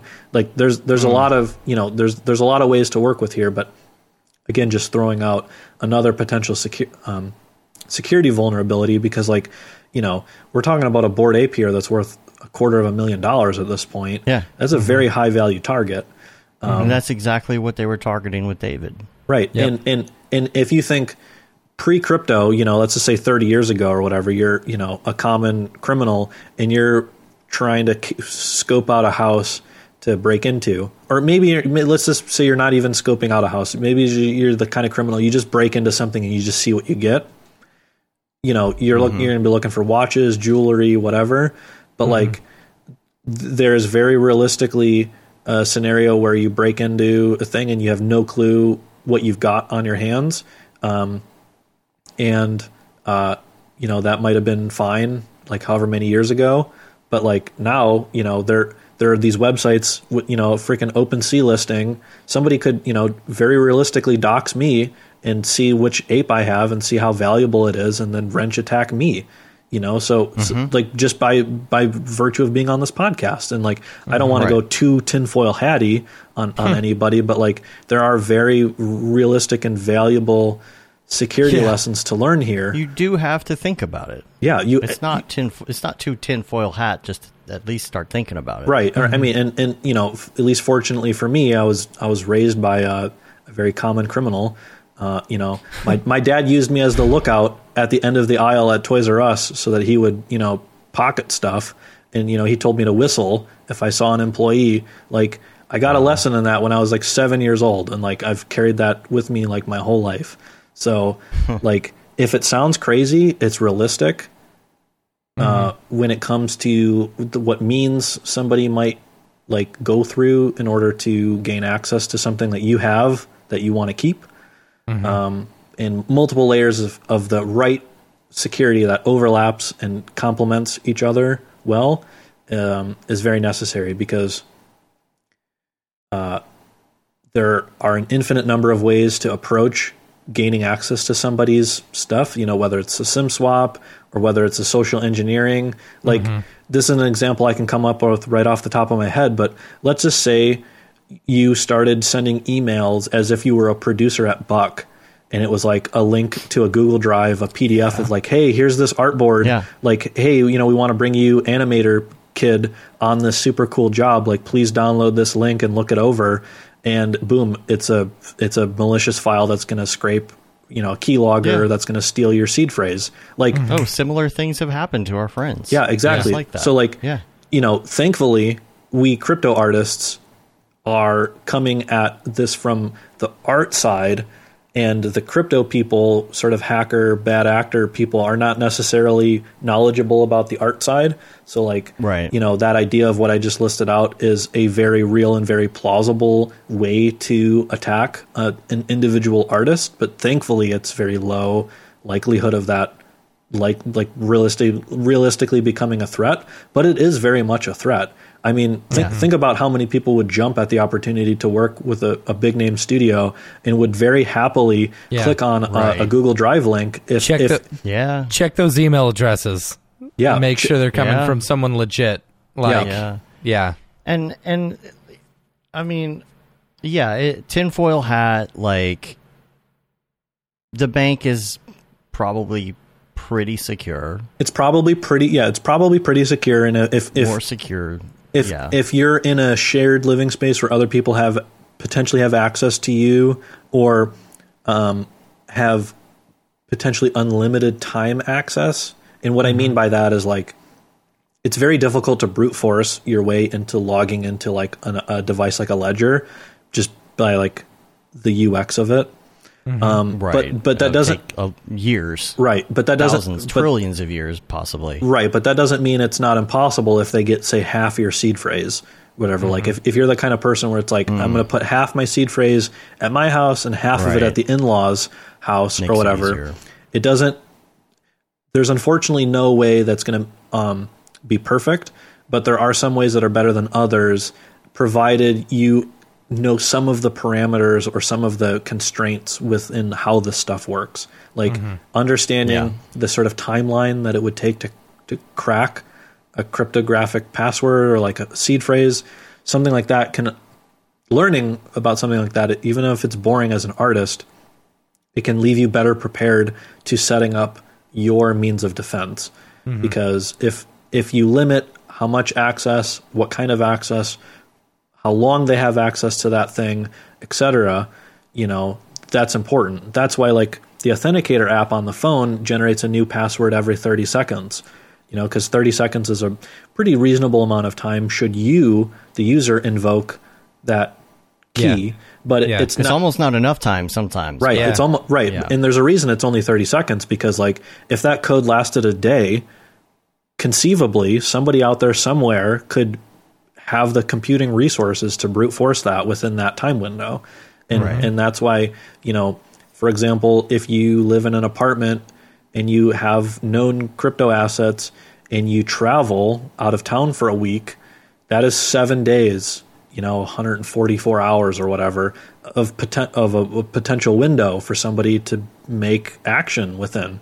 Um, Yeah. and, and that's another thing to be realistic and be uh, you know mindful of um, not even just password stuff but like physical access the length of time um, how many steps they might need to go through in order to gain access actual genuine access to your Yeah. asset um, Well, I didn't get I, I didn't get access or I, I had the authenticator app. I was using the authenticator app for a while, but I didn't really set a bunch of things to use it until after I got my new phone. And I'm I'm wondering now, you know, I was wondering did I did I screw something up because I didn't think about it back then uh, as far as like moving the authenticator app over. Like if you lose your phone, Well, th- that's the thing is like I don't want to open it up and show it directly on my phone because it's a QR code, but like, you know, Right. within the Google Authenticator app, you have the ability, should you have the phone, you have the device, it's currently physically working in front of you,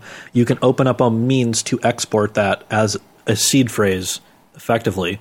So Right. should should your phone get stolen while you're out on vacation or whatever, you can go get a new device and you'll be able to import that seed phrase once you or file whatever once once you get back to you know home base you know you can get set back up and Right. you know restore and recover from from losing access to that that's very Now- that's very important to do while you have the device you can't do that I'm- post yeah. post you know losing access But that's that's something that I didn't really think about be, back when I did that swap because I only had a couple things at the time that were using it, mm-hmm. and now that I'm I'm really into it, I'm like, okay, now I need to make sure because I'm pretty sure that we because I restored from an iCloud backup, somehow it brought that back in. Yeah, I, I think, could be I think that wrong, is the case.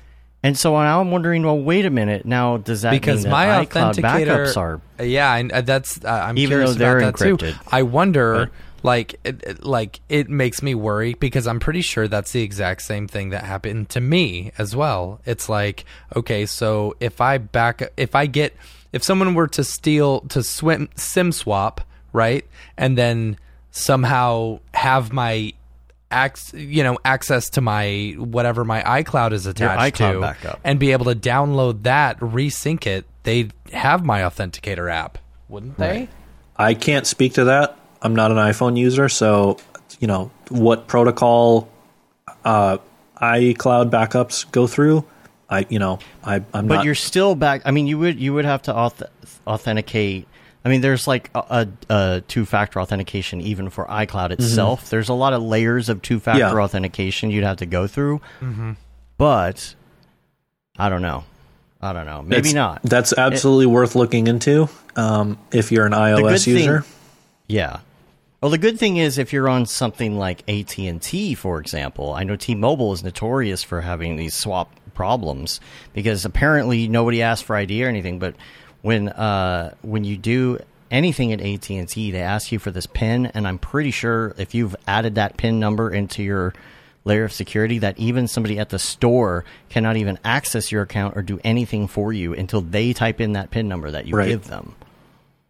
Yeah, and So that, that's that- that's helpful. Yeah, I, I've you know post Aryev's uh, you know uh, incident, you know people have come out and figured out like you know based on your phone carrier, what do you what steps do you need to do to enroll or to to disallow other people from being able to enroll and getting a new SIM card on your account? Um, it, that's necessary to look up it, depending on your phone carrier. Uh, I would recommend anyone in the audience go through the necessary steps to either remove the ability to get a new SIM card or limit it to in person access only or tie it to some sort of passcode or PIN code that can only be done Um, that way, because like as of right now, depending on your phone carrier, they literally only need to know your phone number and your phone provider. Mm-hmm. That's the only two pieces of information they need, plus the ability to act uh, like emotional and like you know Right. make, make it sound urgent and boom, you know. Yeah. Now, see, Vernon says that the, the app would be installed, but it would be empty. And maybe uh, it's just been too long and I don't remember this, but might like I don't case. remember logging back into it. Yeah, I don't Maybe I either. just maybe I opened it up on my iPad and and just resynced it or something. Yeah, I don't know. But you know, but yeah, just but but the point of all of that is you have to have that tinfoil hat mind Yeah. When you're going about this, not to be like super paranoid or whatever, but just to think a couple steps ahead, just to mm-hmm. make sure that you're really thinking through that and saying, okay, what's the weakest link right now? Right. Mm-hmm. Because then oftentimes it's going to involve a human, whether that's Yeah, a human, right. whether that's you, the human, or it's somebody who's acting on, you know, in, acting on behalf of a company that has, you know, custodial access to this information, this account, this login, this whatever on your mm-hmm. behalf. You know, mm-hmm. it's it's social engineering in Yeah. one way or another, getting you to click on a thing or convincing somebody who has access to your thing to get into the thing. Yeah. You know? Yeah. Mm-hmm. All right, well, we are coming up on three hours. Yeah, and I think Matt got- has I- to pick up his kid. I got to go pick up my kid here pretty soon. um, Yeah, so we'll let's yeah we'll yeah, we'll, let's, we'll, we'll go uh, through we'll go through real quick. So if you're an NFT photographer and not a mographer, or if you have a photography friend, family member, whatever, um, Punk six five two nine has a thread for uh, photography, uh, getting up to speed, and sort of what uh, what components of NFT and photography are unique to that medium versus you know animated mediums that we work in. Um, so this is this is an interesting thread. Um, I think it's very easy for people to make the art relationship in their head of a one of one painting. You know, translates very good to an NFT. Um, Photography is a little bit more nebulous, so you know, um, uh, interesting thread there. I, I would like to add this in because it just came up in our feed. Is this uh, Excuse me. this tweet from uh, Production Crate Oh, that's who fun. uh, Oh hell yeah! showing them slapping on the the sticker. Yeah, they got they've got some really nice assets. If you're not familiar with Production Crate, it's kind of like a you know a CGTrader or TurboSquid, whatever, where you know it's models, textures, HDRs, you name it. All right, Um, so yeah, uh, so- here's some other accounts you got too, right? Yep. So the just the last couple accounts. Um, so uh, Giannis, uh, his at is at Greek DX. Uh, he's a pretty interesting takes um, on crypto stuff, um, crypto punks, whatnot. Um, looks to be arranging an NFT Athens thing. Like there was NFT NYC, so he's he's going to be putting he's going to be putting together N- NFT ATH, which is an amazing abbreviation. ATH being like all time high, like a you know a common crypto word. So NFT ATH, something to look f- look at next summer if you're in Europe.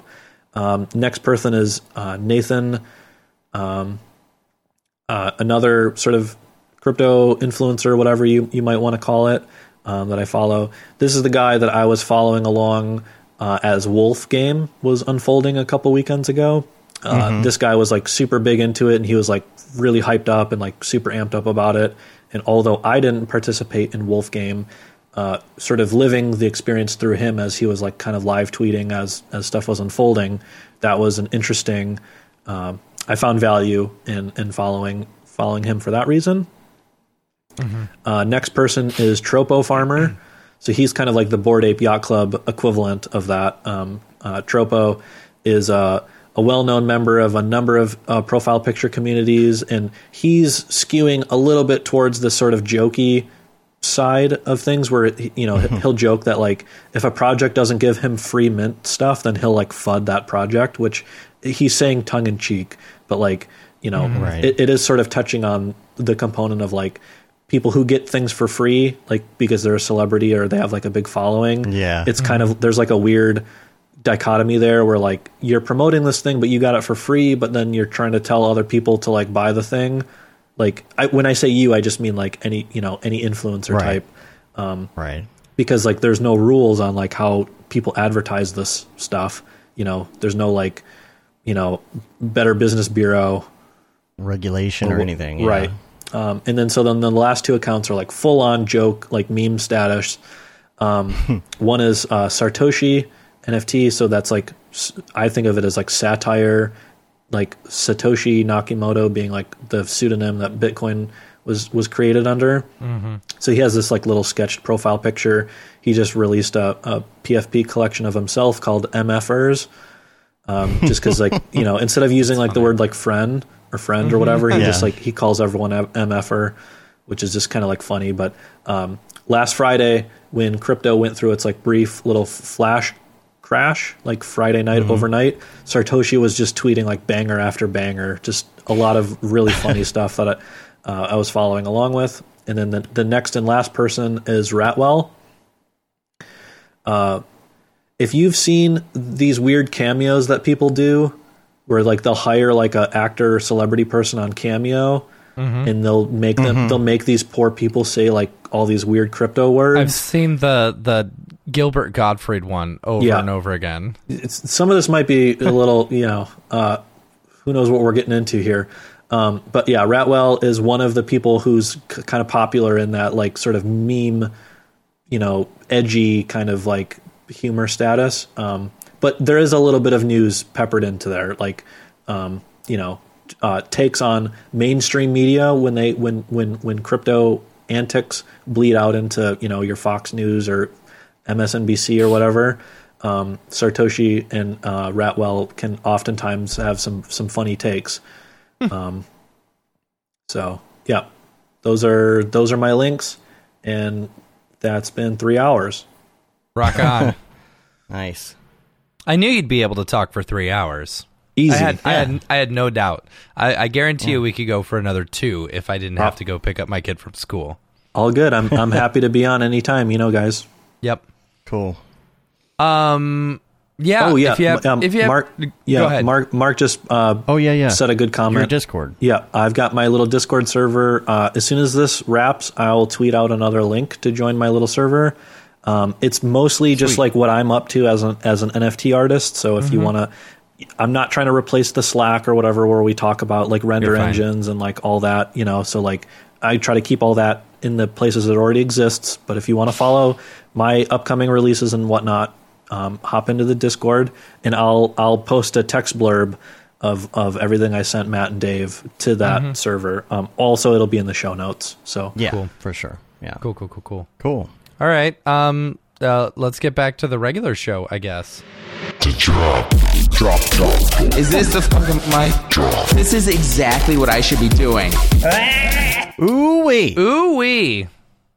So that was the shortest MoGraph show we've ever had, and Right. also the longest drop show we've ever had. yes, bravo, bravo.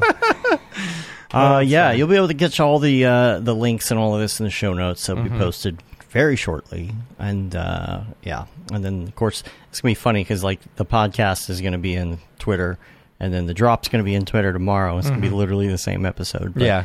Uh, yes, that is uh, that that was a lot. Yeah. that was a lot to take in. But I think and some of these links that you provided, especially like these Twitter threads with the beginner stuff, I think are going to be very useful for people just getting in. So, Absolutely. Absolutely.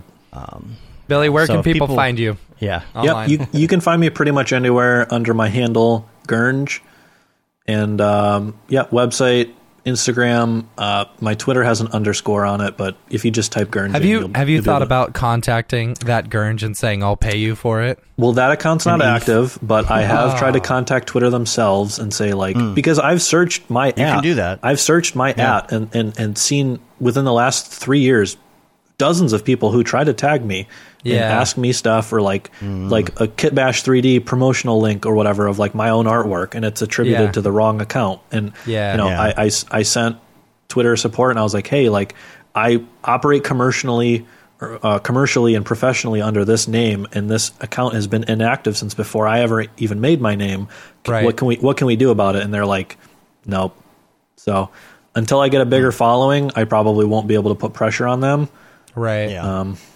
so yeah, uh, I've got an underscore on Twitter, but everywhere else, Gurnge, um, Discord, Slack, Instagram, website, all that.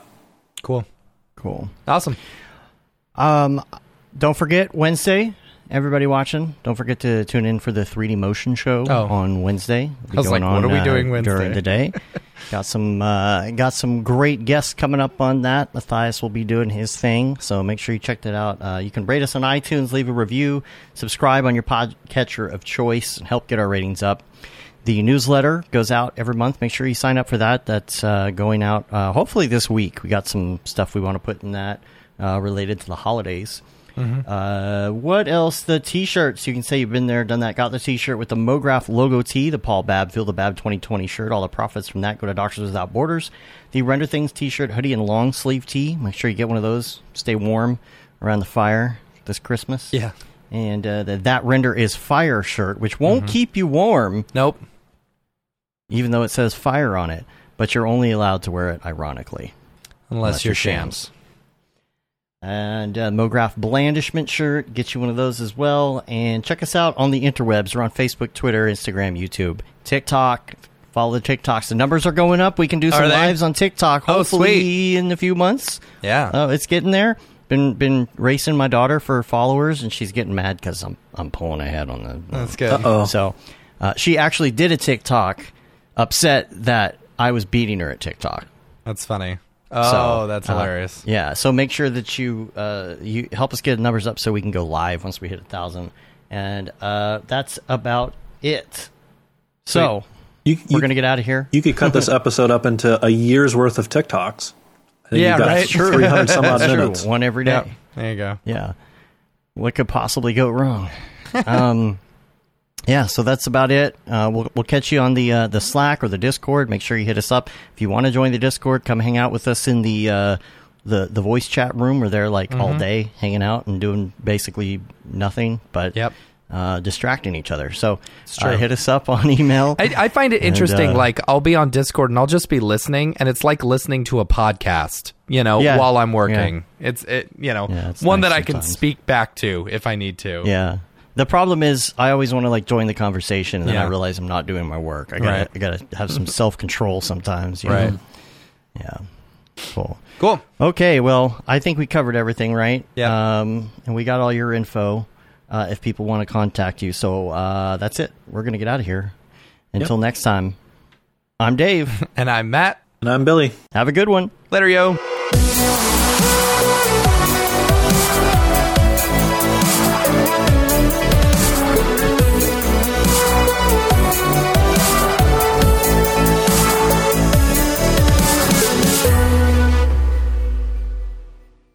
Pretty good, I guess. MoGraph.com, an online resource for motion graphic artists.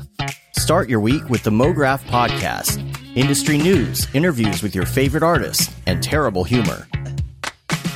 Watch live shows and interviews from MoGraph events like NAB, SIGGRAPH, Half Rez, and local meetups. Our MoGraph Talks feature live demos and motivation from artists all around the world. Sometimes you got to make stuff that you're not going to put on your reel, and I'm not here to judge. What if Rick and Morty show up for the countdown at midnight? That's where I peaked in life, in my career. We gotta stop this thing, Rick! It's gonna kill us all! Hear from the people that create your software, design your render engines, and artists that are changing the face of modern motion graphics. You get that render done. Yeah, you better frame frame what?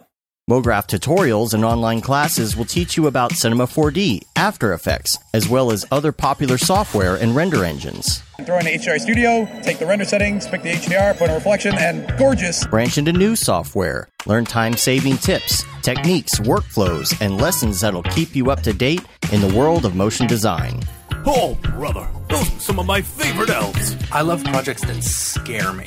When our art director comes to us and asks for something that I had never done before, man, it gets me pumped. Join the conversation in our live sessions. Check out our plugins or join the hundreds of daily active users in our Slack channel for technical help, advice, contests, or just to joke around. Real nice banana. Ah, that's so funny. All right. I'm going to live forever. Subscribe today and get the latest updates on our YouTube and other social media channels. Take all your dreams and just do it! We don't care how you get here, folks. Just get here. Subscribe to MoGraph.com.